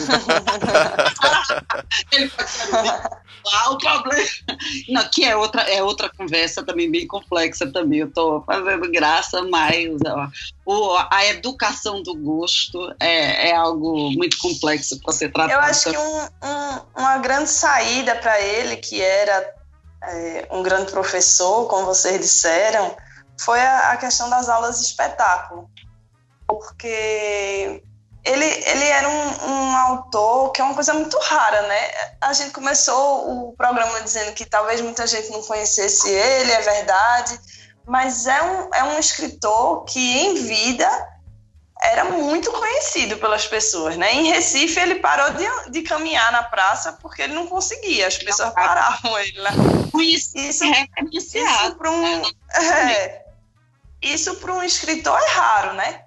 E ele tinha consciência de que ele era conhecido, mas ele era porque o Brasil é um país de poucos leitores, infelizmente, né? A educação tem muitos problemas ainda. Então ele era um, um autor muito conhecido, mas pouco lido. Mas porque as pessoas sabiam dizer de onde ele vinha e do que ele falava e associar ele aos personagens, tem muito a ver, eu acho, com a aula espetáculo, porque aí foi uma solução de apresentação, assim, de conexão com o público, né? Ele dizia mostrar o que eu acho bonito da arte brasileira para os brasileiros. Então ele fez aula em mais de 100 cidades de Pernambuco e levou é, música e dança para o interior. Enfim, eu acho que isso foi um, um ponto importante de conexão e é o grande mote para o livro novo. As aulas são assim o norte do livro e, novo. E, e, Esté, e o papel do cinema e da própria Rede Globo na veiculação do filme? Como você vê isso? Ah, isso também, porque aí o, os personagens dele ficaram muito conhecidos também, né? João. Grilo ah. e Chicó, assim, um, ele tinha uma história que ele gostava muito de, de, contar que um menino vendendo caneta no sinal perguntou a ele se ele não era aquele o, o velhinho do, de João Grilo e Chicó, quer dizer, um, um escritor ser associado aos personagens dele, né? Uhum. Sim. Ele tinha também um programa, lembra que ele, que ele falava na, no, na hora do jornal, que chamava o Canto de Ariano. Uhum. Era uma fala de uns cinco minutos, eu acho, na televisão. Ele foi, depois de um certo ponto, vendo também a televisão como um meio de a ser ocupado também, vamos dizer assim, uhum. né? Uhum. É interessante isso porque você tá. Eu assistia muito o canto. O canto é bem antigo, né? É, eu, comecei, é. eu comecei a ver há muitos anos atrás e passava. É, passava chegou a passar aqui no Rio também. E a, se eu não me engano, ou se eu vi na internet depois e tal. Mas ele. É, mas eu acho que esse contato que você tinha com ele no, no, na aula de espetáculo era uma coisa difícil de. É, ele era um homem do teatro, não, você não concorda? Assim, ele tinha uma coisa da, da presença que talvez na televisão não fosse do mesmo jeito. Você vê mais quando eles filmam um espetáculo, aí você vê ele falando e era uma é. coisa impactante, assim. É... Eu, queria, eu queria aproveitar agora que a gente já está um certo tempo no programa, embora acho que tem, a gente tem bastante tempo ainda, é, falar um pouco sobre a, a influência direta que ele teve, nos, especialmente nos anos 90, na tipografia. É... Aí, Paulo, fala, fala, a gente falou por alto, mas fala um pouco como é que foi. É, a gente a estava vivendo nos anos 90 o, o um, um movimento pós-moderno no, no Brasil, é, no design, e a gente estava tentando se libertar das influências dos nossos professores modernistas. Né? Então, é, de repente, aparece o movimento Mangue Beat que você colocou aí, e aí a gente começa a ter que. É, a gente começa a dizer assim, não, cara, a gente tem que valorizar a nossa própria cultura, né? E o Ariano era essa pessoa que estava presente o tempo todo. Ele não, é, todo mundo conhecia o Ariano. Ninguém, ninguém, é só uma pessoa isso é uma coisa que você, que você falou, Esther, agora. Só um bicho do mato não sabia quem era ariano. Assim, é um cara que. Um cara na universidade, na UFPE, não sabia quem era ariano, ele era. Onde é que ele, onde é que ele tava se vivendo? Desenterra, desenterra esse cara, tá entendendo? Porque. Então ele era essa influência absurda. Eu me lembro quando eu conheci o Ariano que ele falou que. É, que ele, ele teve que parar de aceitar crianças batendo na porta dele, porque todo mundo fazia o trabalho de colégio, era visitar e entrevistar o Ariano Suassuna. E por um tempo ele aceitava que as pessoas entrevistassem ele. Então ele recebia várias crianças de colégio, só que chegou uma hora que ele passava o dia inteiro atendendo crianças, se entrevistando ele. Aí ele proibiu que as crianças é, viessem. Então, assim. Ô, Ricardo, ele... ô, Ricardo, é, quando eu estava contando uma história, eu, eu acabei, em algum momento, eu cortei no meio e fui para outro assunto, mas é, eu ia comentar isso, porque quando eu fui entrevistá-lo e estava marcado para as 5 horas, eu fiquei impressionado, porque quando eu terminei a entrevista, às 6 seis horas eu saí e estava entrando um grupo de três ou quatro crianças que estavam vindo de uma escola municipal para fazer um trabalho e tinham marcado com o Ariano Sassuna para entrevistá-lo. Eu falei assim, cara, ele atende, ele atende o cara do que está querendo fazer mestrado, doutorado e atende a criança que está ali fazendo trabalho da quarta série, cara. Que coisa doida. Isso é, é Tem que ser. Era muito comum a gente ficar sentado na, na sala esperando a nossa hora de falar com ele. É, eu tive o privilégio assim de, de uh, contar como é que. Agora, só esse ponto que você falou, de falar de histórias, pessoas. A minha primeira namorada era vi, vizinha do Ariano. Ela morava, uhum. ela era a última casa da Rua de Chacon. E aí eu e meus pais tinham contato com ele tudo, então eu, eu fui visitar visitar ele uma vez junto com essa minha essa namorada, namoradinha de adolescência. E aí ela, aí a gente ficou conversando com o Ariano e ele abriu um tempo enorme assim para conversar. Passei a tarde inteira conversando com ele, ele falava de absolutamente tudo. Ele ele falava sobre, ele pulava de é, das experiências dele na época da ditadura até começar a falar sobre Shakespeare e discutir se é, será sobre o complexo de Édipo do Hamlet. Cara, assim, ele, ele falava de tudo o tempo todo, assim, e era sempre engraçadíssimo e sempre com bom humor, uhum. assim. E nunca. É. É, eu falo isso com a saudade que vocês não têm. É difícil de explicar, assim. Era uma pessoa que acho que todo mundo era apaixonado por ele. É impressionante, assim. Eu tô falando disso sem nenhum exagero, assim. Era uma pessoa que você. Ou você não, você não gosta. Ou você. Ah, odiava o Ariano porque sei lá o quê. Ou você era completamente apaixonado por você. Não tem esse. Não existia um meio termo, assim. Era, era... Aí eu me lembro quando era. Não, eu posso dar um. um, um, um, um para botar um que é, é. Vocês vão gostar também, mas um cara que é contrário a Ariano Suassuna é o nosso queridíssimo Lobão. Lobão, eu já vi uma palestra dele que ele escrachava, assim, o, o, o, debochando do Antônio Nóbrega. Porque o Lobão, né, cara, com aquele. Ele também, Lobão. Eu, tô, tô é, eu tô, só tô falando dele porque é ótimo você ter Lobão como contraponto, né? Mas. Bem, é, depois do que ele tem feito nos últimos anos. Eu até não, não acho a música dele, eu acho, eu acho ele foi um cara super Pois é, infelizmente, né, cara? É. Infelizmente, ele não, ele foi, super, ele foi super importante. Não, acho que ele sempre foi perdido, né? A gente não pode também botar os artistas, cara, como o Ariano Suassuna era fora de série, mas ah, muitos artistas são só pessoas mesmo, cara, que não são tão, tão especiais assim como pessoas. E o Lobão a como pessoa é, uma é péssimo. Boa. Assim. Ó, a crítica dele é boa e serve pra gente também do universo do design, Paula, porque é assim, a crítica do Lobão, em síntese, é o seguinte, que esses caras, vamos dizer, esses caras, ele tá falando do Antônio Nóbrega, tá falando de Lenine, tá falando de, do tá falando do, do próprio Geraldo é, é, Alceu Valença, ele diz que essas pessoas emulam algo que não são. Porque aí o cara estuda e não sei o que, e começa a tocar um estilo ou se ou fazer algo que, na verdade, ele é um cara do centro urbano e ele está emulando algo, ele está se fingindo de sertanejo, por exemplo. E isso entra até um pouco naquela discussão que ficou latente faz pouco tempo da apropriação cultural, né?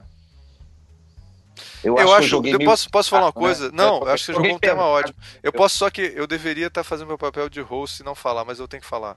Olha só, um cara que não conhece nada da cultura nordestina, tá certo? Não tem contexto nenhum sobre isso, vai me falar sobre apropriação cultural? Isso é uma coisa, é. gente, que olha só, eu moro no Rio de Janeiro há muitos anos, tá? Eu tenho que fazer depoimento. E as pessoas não conhecem a, a direito, o, o, a riqueza da cultura nordestina. E, e aí ouvem falar de alguma coisa e começa a vir cheio de pitaco para dar sobre isso. Essas coisas você tem que entender o contexto acontecendo. Por favor, que vocês claro, e, e, como assim? Peraí, a gente não pode tocar. Uma vez o Antônio Nóbrega falou isso, que todo brasileiro deveria saber tocar pandeiro. Mas peraí, é, é, aí quer dizer que não, ele pega a guitarra, guitarra pode, mas pandeiro não pode, né? Como é que é isso? Não, aí você, o, que... rock, o rock é uma influência do da, da cultura norte-americana e da música norte-americana e que a gente adaptou aqui. Aí a gente está tentando fingir que é americano, a gente não tem rock próprio. Faz sentido esse tipo de crítica? É. Eu acho ainda que não, bem mas... que a pós, ainda bem que a pós-modernidade já, já nos liberou um pouco dessas angústias, né? Pois é, então pode... pe... e, e, pegando esse, esse, mote, eu vou voltar aqui para. Eu fiquei emocionado com o Ariano e me perdi. É, é... é é fogo. Aí a. a... Voltar para Paula aqui. Paula, então Paula a gente, a gente tá vivendo, então. Vamos fazer exatamente. uma. Exatamente. Máquina do tempo. Vamos agora. Vamos pegar, ligar a máquina do tempo. E aí vamos voltar para os anos 90 e ver esse momento é chave, assim. Como é que você vê Mangue essas questões? Que tá... armorial. É, e também eu acho como é que isso influenciou a, a, a nossa geração de, de designers em Recife. Como é que a gente estava vendo isso? Como é que é a sua visão? Muito. É, eu é, tenho o um seguinte. Eu acho que os anos 50 e 60 celebraram com muita contundência, e eu acho que principalmente por conta das questões nazistas, né? anteriores à questão do estilo internacional. E aí, está, desculpe, eu estou bem dentro da área de design agora, né? e, teologicamente. É bom que eu aprenda. O estilo internacional com alguma coisa e que fazia sentido, sabe, Esté? Porque, é, e eu vou ser bem didático, vegetariano agora, né? Porque depois do que a celebração da, da raça ariana, e por falar em ariano, fez né, no, nos, nos anos 30 para 40, né, a, né, aquelas lamentar, aqueles lamentáveis acontecimentos do Holocausto. Então, é, é, muito natural que na Suíça, aquele país bem neutro, emergisse uma ideologia do design que não quisesse ser de lugar nenhum. Né? E daí Eu... vem muita contundência essa ideia de estilo internacional. E até os anos 60. Buscava isso... uma, uma neutralidade, né, Paula? Sem dúvida né, é bem essa ideia. Então, né, nos anos 70, né, se fala dentro da área, e aí eu estou, é ideia minha, isso aí eu estou me baseando em algumas ideias de Gibbon Sip, que é um autor de, da área de design, ele coloca que os anos 70 é um momento em que em vários lugares no mundo, não é só no Brasil, a partir de 70, o design começa a olhar para a sua própria identidade né? E ele diz, porque talvez, imagina a gente na América Latina é, competir, a gente que tem um design, uma escola de design formada a partir dos anos 70 em um desenvolvimentismo que vai crescer a nossa industrialização com força de 30, 50, como é que a gente ia ter um grande design aqui e concorrer com as tecnologias europeias nessa época, a gente engatinhando nesse campo? Então, um dos recursos né, que o Gibbonsip coloca né, dos anos 70 era recorrer a uma ideia de uma identidade nacional, né, um, um design brasileiro. E aí é, eu acho que tem uma questão de um inconsciente coletivo nesse tempo né, que está olhando para a própria identidade. Né? E tem uma frase que eu estava até peguei um textinho que aí, como, como o Francisco disse, eu me armei de alguns, alguns textos aqui ao meu redor e tem uma frase aqui de Gibbon que ele, que ele diz uma coisa exatamente assim.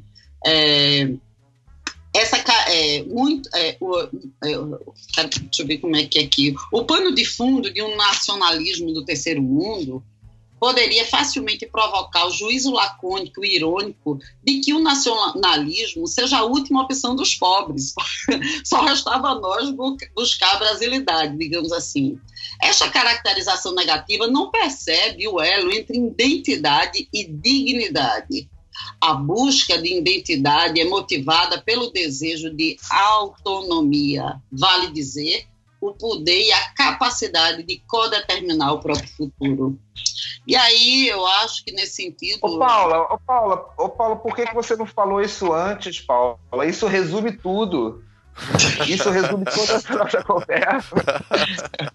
Por isso que eu guardei ela pro final, Chico, para ela resumir, é. não começar resumindo.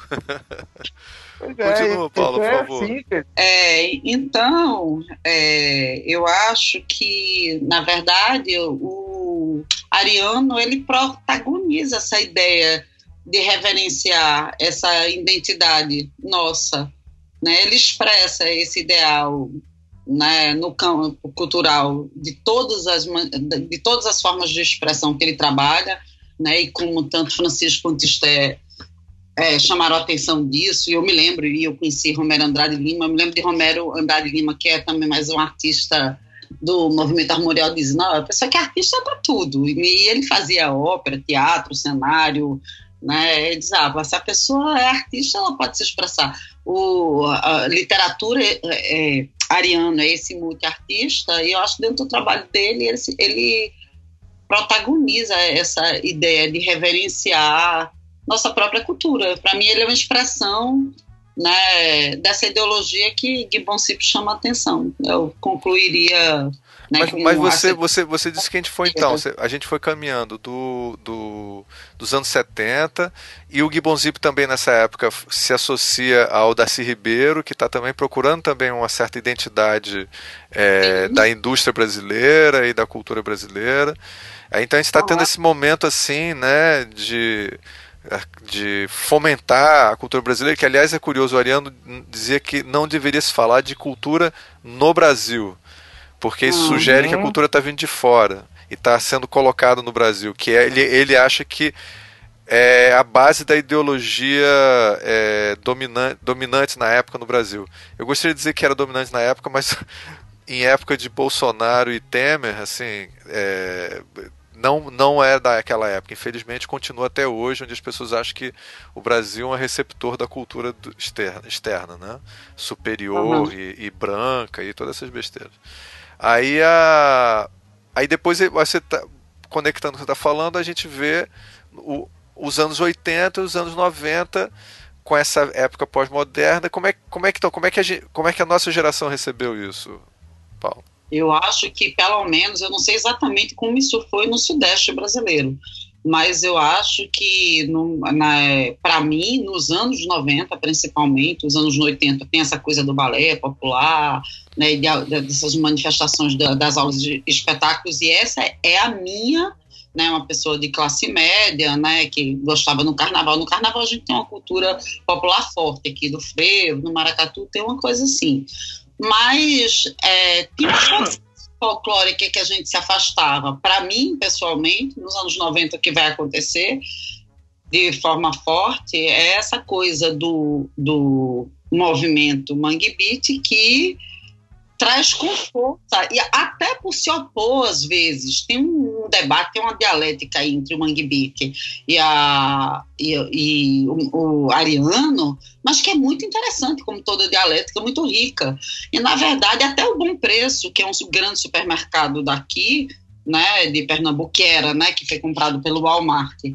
Mas é, eu me lembro que trouxe um slogan que era orgulho de ser nordestino. Então, eu acho que nos anos 90, em Pernambuco, essa coisa da gente olhar e abraçar a nossa cultura, né? Eu estava brincando antes da, da gente gravar com o Ricardo, dizendo que né, eu fui para o quarto N Design no Rio de Janeiro em 94, né? E lá a gente ganhou, a gente foi tetra campeão da Copa do Brasil, né? Foi no meio do ano e a gente estava tão se achando na, naquela estudante de design nessa época, e eu, Luciana Coutinho, Edson Rosas e todo o meu grupo lá, Joana Lira estava também, Moema, Luna, meus, né, a gente alugou dois apartamentos, a gente ganhou a Copa e a gente foi dançar, a gente estava no Rio de Janeiro, foi dançar ciranda na Avenida Atlântica, olha só, a gente foi comemorar dançando ciranda na Avenida Atlântica, será que a gente estava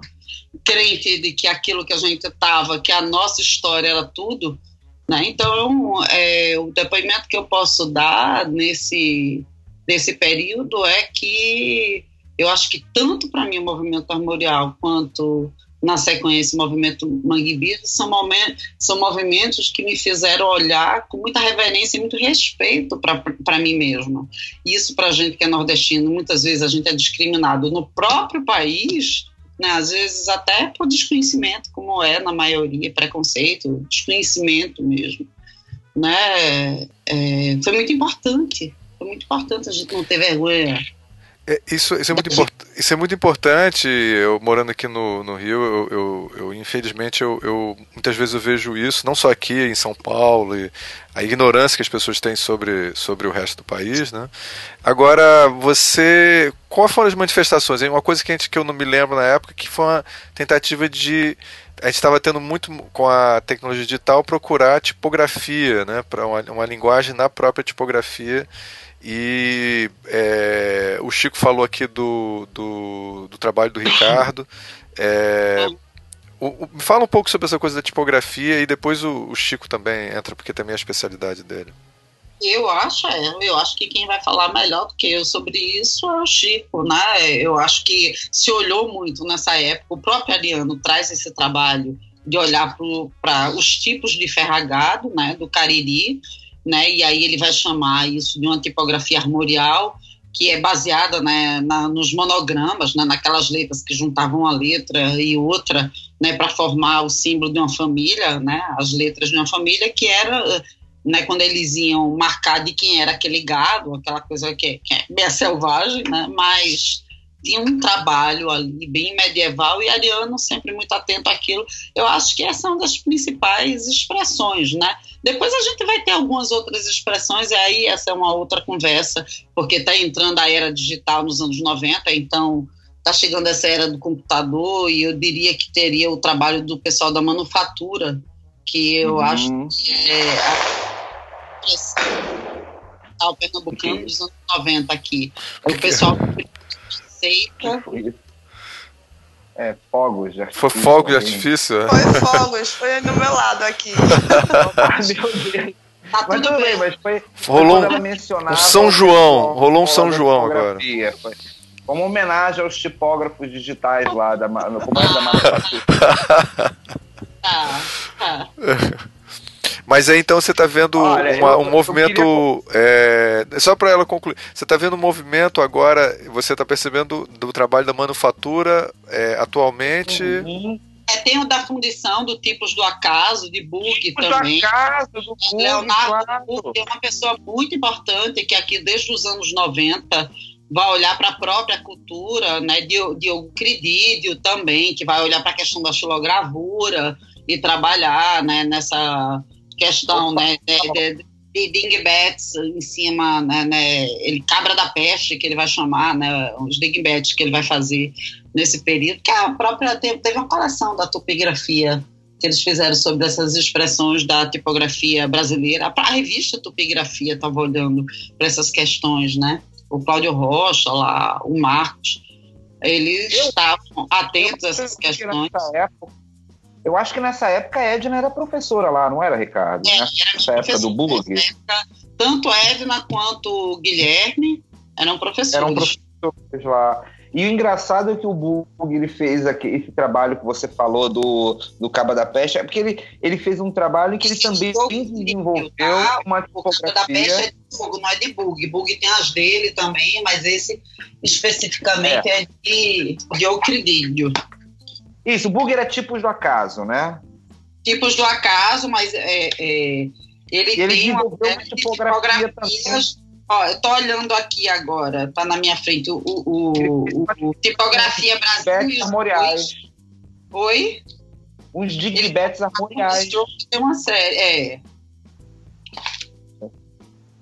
E junto com os digbetes armoriais, ele fez uma nova tipografia também inspiradas em ferro de marcar boi, só que diferente daquela do Suassuna. Isso uhum. é uma coisa legal legal também de falar. Eu queria até que a, a Esther eh, comentasse essa. É porque eu acho assim que são muitos armoriais possíveis, né? Já que somos professores, somos todos professores aqui, né? Coincidentemente, mas é, é, às vezes já aconteceu, Paula, de alunos, inclusive a Bianca uma vez me convidou para a PUC, porque eles, eles, os alunos iriam desenvolver trabalhos armoriais. E aí ela queria que eu fosse falar sobre isso e tal.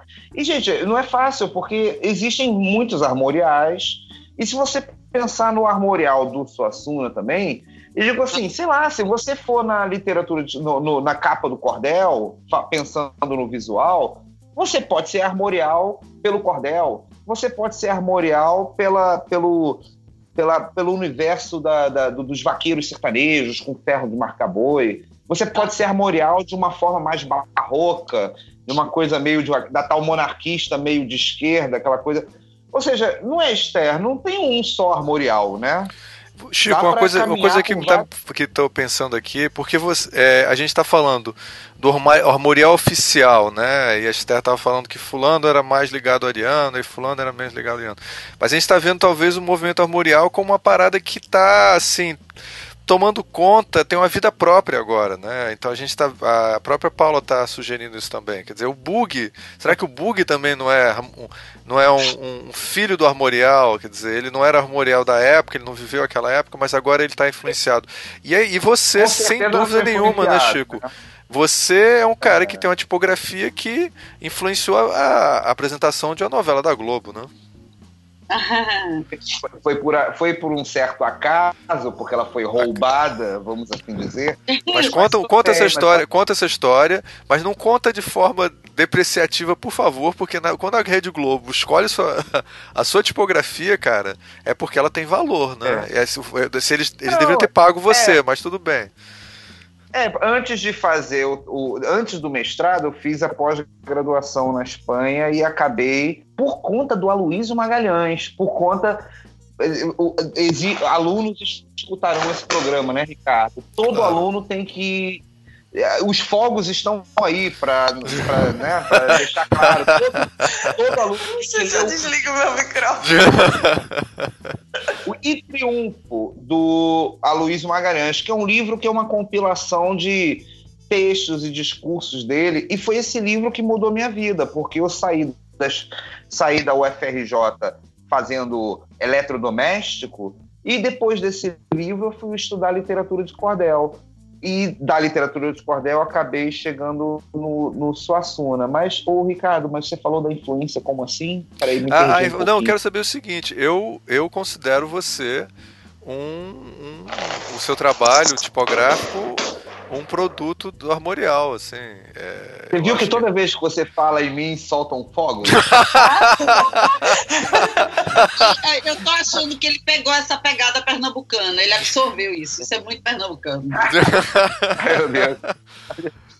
Não, nada eu, eu, nada assim, é low key, eu, né? Assim, é tudo. Eu não estou mais estudando o armorial exatamente. A Paula vai começar a estudar agora. Esther está eu estudando. Eu não me refiro ao seu trabalho só acadêmico, e sim o seu trabalho como tipógrafo.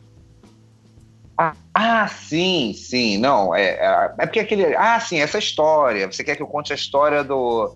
Fique à vontade, do, do, não se sinta pressionado. Não, é, mas, mas na, na, verdade foi assim, a tipografia inspirada, depois que eu li o, o livro do, do Aloysio Magalhães, e aí eu comecei, aí eu fui lá no Museu da Espanha, no Museu de Artes e Costumes, em Sevilha, e vi aquele, aquela literatura de cordel ali considerada morta, né? Porque o, o, os europeus, para eles, a literatura de cordel morreu há mais de 100 anos, mas para a gente ela está lá viva, né? E aí eu comecei, eu até acho, Esther, Paula, Ricardo, que de alguma forma já estava, isso foi em 2000, mas eu acho que de alguma forma já estava sendo influenciado por essa coisa do Mangue Beat, dessa contenda do Ariano. Mais tarde, eu, eu acabei sendo muito mais influenciado por conta da, do, das comemorações dos 80 anos, das aulas do espetáculo e tal. Quando eu estava na Espanha, eu acabei desenvolvendo um trabalho sobre capa de cordel, né, na pós-graduação Lato Senso. Estudei ali aqueles cordelistas mais famosos. E resolvi desenvolver um alfabeto inspirado lá no J. Borges. Não nas letras dele, mas naquelas, naqueles traços meio meio, meio rígidos tal. Aí um dia, tal, publi... cara, o que eu fiz foi o seguinte: eu publiquei no, no, no, trabalho, lá na Espanha, e depois eu botei um, um, um JPEG no, no Flickr, em baixa resolução até. Tava lá meu nome, meu, meu endereço, meu telefone, para quem quisesse entrar em contato. Aí um dia, o Ricardo, eu, Almir, trabalhávamos no Infinet, que era uma escola aqui, que é uma escola de design privada aqui no centro do Rio de Janeiro. Eu estou saindo da aula e um aluno fala assim: professor, eu vi a, a abertura da novela, lembrei de você. Aí eu, que coisa. que coincidência. É, eu, eu, é, é, antes, da, da ele, antes da, de começar a novela, eles ficam dando umas chamadas, assim, né? Aí numa dessas chamadas, e na época eu tinha uma televisão que dava pausa, apareceu assim, a fonte era. Como era o nome da novela? Era, ah, não lembro, não, ah, do, Era uma coisa Deus. do reino, não tinha uma coisa assim? Que ah, era... Ah, Pedra do Reino, isso. Era a Pedra do Reino. Eu acho que não era uma novela, não, era uma, era uma série, eu acho. Não, não, não foi a Pedra do Reino série, não, porque essa foi série, eu acompanhei, estive em Taperoá, não, conheço. Vestida de sol, teve essa foi uma novela, foi uma novela que eles fizeram que era. Eu vou lembrar já já, meu Deus, agora a gente tem que lembrar, gente. Ah. É, e, e na verdade o que os caras fizeram foi pegar aquela, aquele JPEG que estava lá no Flickr e as letras. Eu coloquei um conjunto de caracteres e eles pegaram aquilo e montaram uma marca comercial, um logotipo. Eu, ah, eu só acho. Não é cordel encantado, não. Cordel é? encantado, cordel encantado. Se você for no Flickr e olhar lá o alfabeto madeira que eu ah, fiz ah, lá em 2000, foi inspirado ah. Borges e os caras pegaram. Mas o que eu acho estranho é o seguinte: por que, que não ligaram para mim? Eu teria todo prazer em deixar com que né, minha, o alfabeto feito por um estudante chegasse na novela mas as pessoas não têm. A cultura de design está muito mal. Né? É. E, e eu, Paulo, uma vez eu comprei a, a fonte da Fátima Finizola, maravilhosa, de cordel. A minha colega trabalha comigo, a gente somos, trabalhamos as duas, é. a minha chefe, lá no laboratório de tipografia da Agreste, é a coordenadora lá do meu laboratório. E para o pessoal que estuda e faz design, cara, num projeto de dois mil reais, sei lá quanto, a fonte custou 50 reais na época e a única coisa que a Fátima pedia era que você mandasse para ela depois um, um exemplo do, do, do, do, projeto que você fez, só para ela guardar. Né? Então, o assim, trabalho aplicado. Falo assim para os alunos, cara, fonte nacional, cara, não, não compra. Vai piratear então estrangeiro se quiser. Não, não, não estou aqui falando isso, né? Mas não estou incentivando pirataria. Mas piratear fonte de colegas é um absurdo. Sem dúvida. É, sem dúvida. E, Até e... não formos nós mesmos que vamos comprar o trabalho, quem vai? Pois é, e além do que, eu acho que se você não tiver condição, coisas desse tipo, pelo menos é, negocia diretamente com, a, com o autor, né? Porque a, os tipógrafos são pessoas muito acessíveis, na maioria, né? E eu me lembro que o, o, o não me lembro se foi o Cláudio, quem foi que estava falando sobre isso, que sempre deixava disponível as pessoas entrarem em contato com ele para poder explicar a situação, o contexto. Às vezes a divulgação da, do trabalho, dependendo do tipógrafo, é uma coisa importante tudo é tudo é, é, relativo. Agora, sair por aí. As pessoas dizem é Rede Globo, né? Mas eu, Chico, sabe o que, que eu acho que acontece com esses caras? Não estou justificando, não, mas eles vivem numa, numa realidade, num ritmo, cara, que a tipografia é a coisa menos importante. É, então eles não têm esse hábito de se preocupar com isso. Então eu acho que você colocou bem, é um problema cultural mesmo. É. Assim, é. Tá, ó, quando eu, eu, eu, não paguei pela fonte armorial, eu mandei o um e-mail para o Ricardo ele me respondeu e me mandou a fonte, porque ele viu que era uma coisa de trabalho e tal, e nem teve questão. Então, ou seja, é o que o Ricardo falou, né? É só. Só deixar claro que a gente está é falando, tem dois Ricardos aqui, desculpa, é, Chico. É, é o Ricardo Gouveia de Mello. É o Ricardo Cunhalino. Isso. É, é eu, só entrar em. Aliás, até avisar, nós eu tentei entrar em contato com ele, a gente ficou de dele participar do programa, só que na última hora a gente não conseguiu se falar e aí ele não participou, mas o, o, Ricardo ele, ele inclusive foi aluno da UFPE em Recife e é uma, ele tem um trabalho importante. Né? Continua, Chico, desculpa. E olha, Ricardo, eu acho que esse tema rende outros programas, se vocês tiverem interesse, vocês do visualmente, porque demorou demorou para acontecer um programa armorial. Sem dúvida, concordo com você, viu? Acho que eu tive, eu esperei terminar o doutorado para poder abordar os temas mais, mais, mais, especialmente caros. Bem, com isso acho que a gente está começando a chegar ao, ao, final do programa. Eu vou pedir para vocês fazerem considerações finais para a gente encerrar. É, como a gente acabou de falar com a Paula e com o Chico, eu vou pedir para a Esther fazer suas considerações finais. Fazer jabá. É. Fica à vontade de fazer jabá também. É, é, é o pagamento que a gente faz no final. É, ah, pela tá sua participação. Primeiro, agradecer o convite, né? Eu, eu me atrapalho um pouco com essas coisas de fone de ouvido, fogos. não, foi Mas... ótimo. Os fogos foram. Eu não, não mudaria, adorei os fogos. Eu acho que a gente fica sempre muito contente e emocionado de falar desse, desses assuntos. É, Ariano, a gente diz que ele se encantou né, em 2014, então já são quase quatro anos de saudade. E é sempre bom para a gente ter espaço de fala sobre isso, porque eu acho que é uma pessoa que faz muita falta. E aí, como eu comecei falando, desde o começo todo mundo aqui já entendeu que ele é meu avô, mas eu estou falando de uma maneira mais ampla mesmo. Eu acho que a gente está vivendo um, um momento tão complicado no Brasil, tão difícil. Vocês são professores, a gente tem sentido isso nos alunos, as dificuldades enfim, políticas, econômicas, e eu acho que uma pessoa da sensatez dele, da generosidade dele, faz muita falta no país agora. E, enfim, então falar sobre o armorial e as contribuições dele para a cultura brasileira, que são tão imensas, é sempre uma oportunidade muito boa.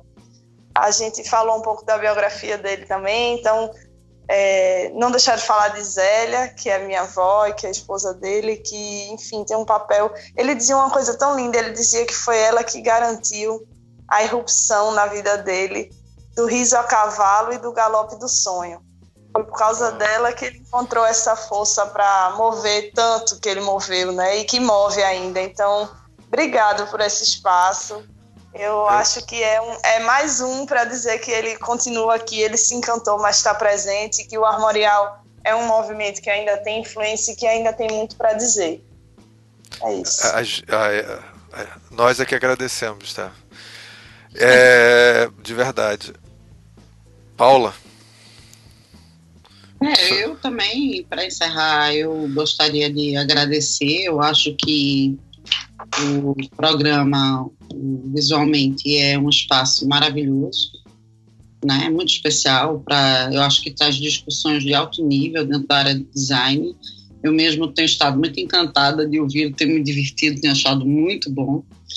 Né? E fico muito agradecida pelo convite. E antes de é, deixar aqui o, a, a, a, minha fala, eu queria fazer um comentário né, para as pessoas de uma maneira geral e fazer uma provocação para o próprio Francisco. Né, eu comentei, eu não, eu não falei isso aqui, né, mas é, eu sou uma pessoa muito ligada à memória gráfica pernambucana. Isso é um, né, eu acho que isso de alguma forma foi eu fui estudante PIBIC de professora Edna, pesquisando a litografia comercial em Pernambuco. Na minha, no meu projeto de graduação, eu fui orientada pelo professor Guilherme, né, Cunha Lima, e eu pesquisei Vicente Rodrigo Monteiro, depois no mestrado eu pesquisei as capas de frevo do disco da Rosinha Blito, e eu terminei... Meu Deus, aquele trabalho é seu! Aquele trabalho é maravilhoso! É. Agora que eu liguei a pessoa ao trabalho, aquele trabalho é exemplar, a Edna mostra aquele trabalho para todo mundo. Meu Deus, Vamos colocar o link do trabalho da Paula sobre as capas Prevo, da Rosenblis. Caraca, agora conectou, né? Agora conectou tudo. É, eu, eu gosto de dizer para a Edna e para o Guilherme que eu sou uma semente deles dois, que eles plantaram. Veja que são pessoas é, é, forasteiros, né? são cariocas que ensinaram a nós pernambucanos. Veja como tudo, na verdade, é tão abrangente, né? É, que me ensinaram a olhar e a reconhecer. E a, a provocação, e agora, nesse momento, né, que eu estou é, trabalhando no projeto do doutorado, eu estou querendo exatamente estudar a, é, o título é Permanências e Transmutações do Armorial Gráfico, da Idade Média Ibérica à pós-modernidade no Nordeste brasileiro. E eu queria dizer para vocês, né, eu sou professor e ensino aqui na UFPE e eu ensino História da Tipografia. E uma das questões que me incentivou a querer estudar no doutorado essa questão é porque, e aí por isso que é uma provocação para você, para a gente conversar sobre isso mais na frente, Francisco, é que eu sempre vi muito a ligação da questão do armorial com uh, os tipos de ferrar gado. Né? Todo tempo, todo tempo eu vi essa ligação dos tipos armoriais com essa questão dos tipos de ferragado, né, com as letras que, que, de ferro que marcavam gado.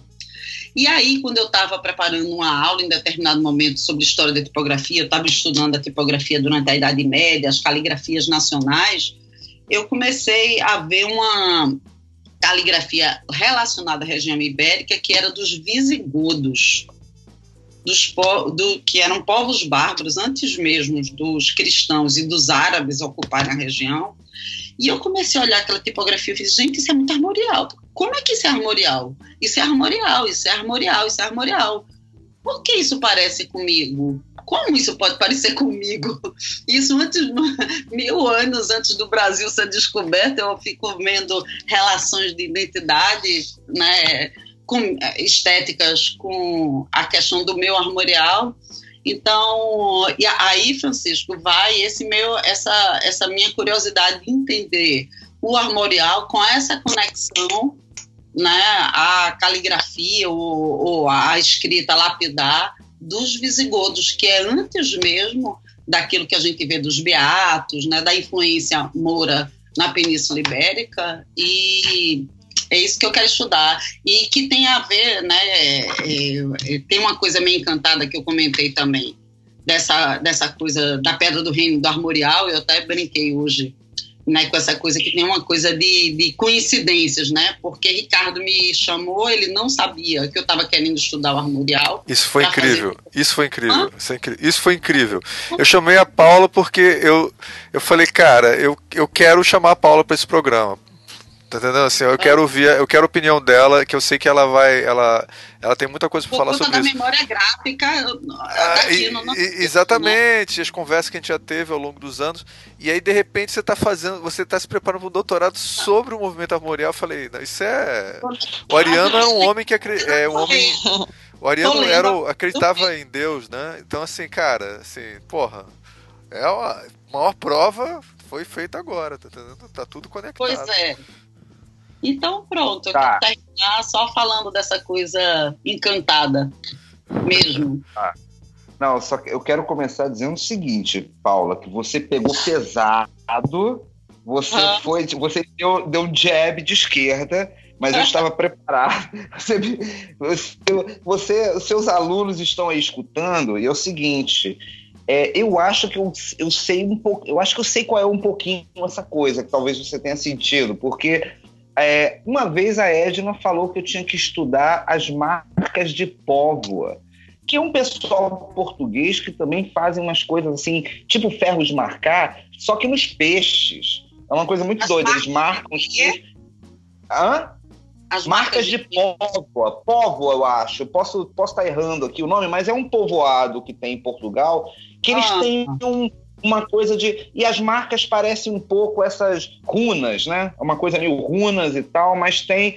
Cara, eu acho que talvez tenha sido, aí você tem que me mandar para a gente conversar depois. Porque uhum. o lance dos ferros de marcar e o que, o que o torna mais grande e o que acontece também com as marcas de póvoa, talvez eu esteja falando o nome errado da cidade, gente, depois uhum. a gente corrige, mas tá. é o seguinte, a, o lance da heráldica popular, né? Isso. Então, foi o lance que surgiu da Liga Suassuna que falou, pô, isso aqui, então o filho do cara que tem uma, uma, um ferro de marcar, ele, coloca, ele adiciona um elemento e cria uma nova marca, e essa nova marca vai ser usada na fazenda dele, se distinguindo da marca do pai, inclusive em objetos, em artefatos, não só nos animais.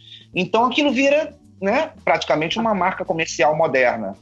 Uhum. E, e, e o Suassuna deixou isso claro no livro dele, que assim é a honra de pertencer a uma, a uma, uma herança quase que é, real, quase que real, porque tem a, é, é, isso, né? Você tem o é, é um, é um, um, vamos dizer assim, uma versão popular da heráldica tradicional, da realeza, onde é, você tinha os emblemas, os padrões. Só lembrando que eu acho que a gente não falou dessa questão no programa, a gente tem falado de armorial, armorial, armorial, e você só está citando, a, a, gente só está agora no final citando a questão da heráldica. O que eu é quero estudar é exatamente a heráldica. E armorial, a palavra, ela é armorial é o livro das armas que explica as armas dos reinos medievais, brasões, porque diante das guerras você não podia matar seu inimigo tinha que se identificar quem era Lé e quem era Cré. Então, nessas batalhas medievais, precisava saber quem era o encarnado e, o, o, o, e, quem era vermelho e quem era azul, quem era do reino tal e tal. E nisso, eles iam criando né, todo o sistema de insígnias, eh, dos brasões e todo esse entendimento que virou uma ciência da heráldica. E Armorial é o livro que guardava de cada reino essas explicações, que isso aí tem uma, é um tratado né, próprio do design, ao meu, no meu, ao meu ver. É, o, o uso do armorial, da palavra armorial como adjetivo, é um neologismo, né? Foi Ariano que começou a usar como adjetivo, porque na verdade é um substantivo, né? O livro é o conjunto, né, de, de brasões de um povo. Pois é. Interessante. Aí você vê como o design está vinculado à origem do movimento, viu, Esther? É. Respeite o design. Respeite o design. oh, mas olha para isso.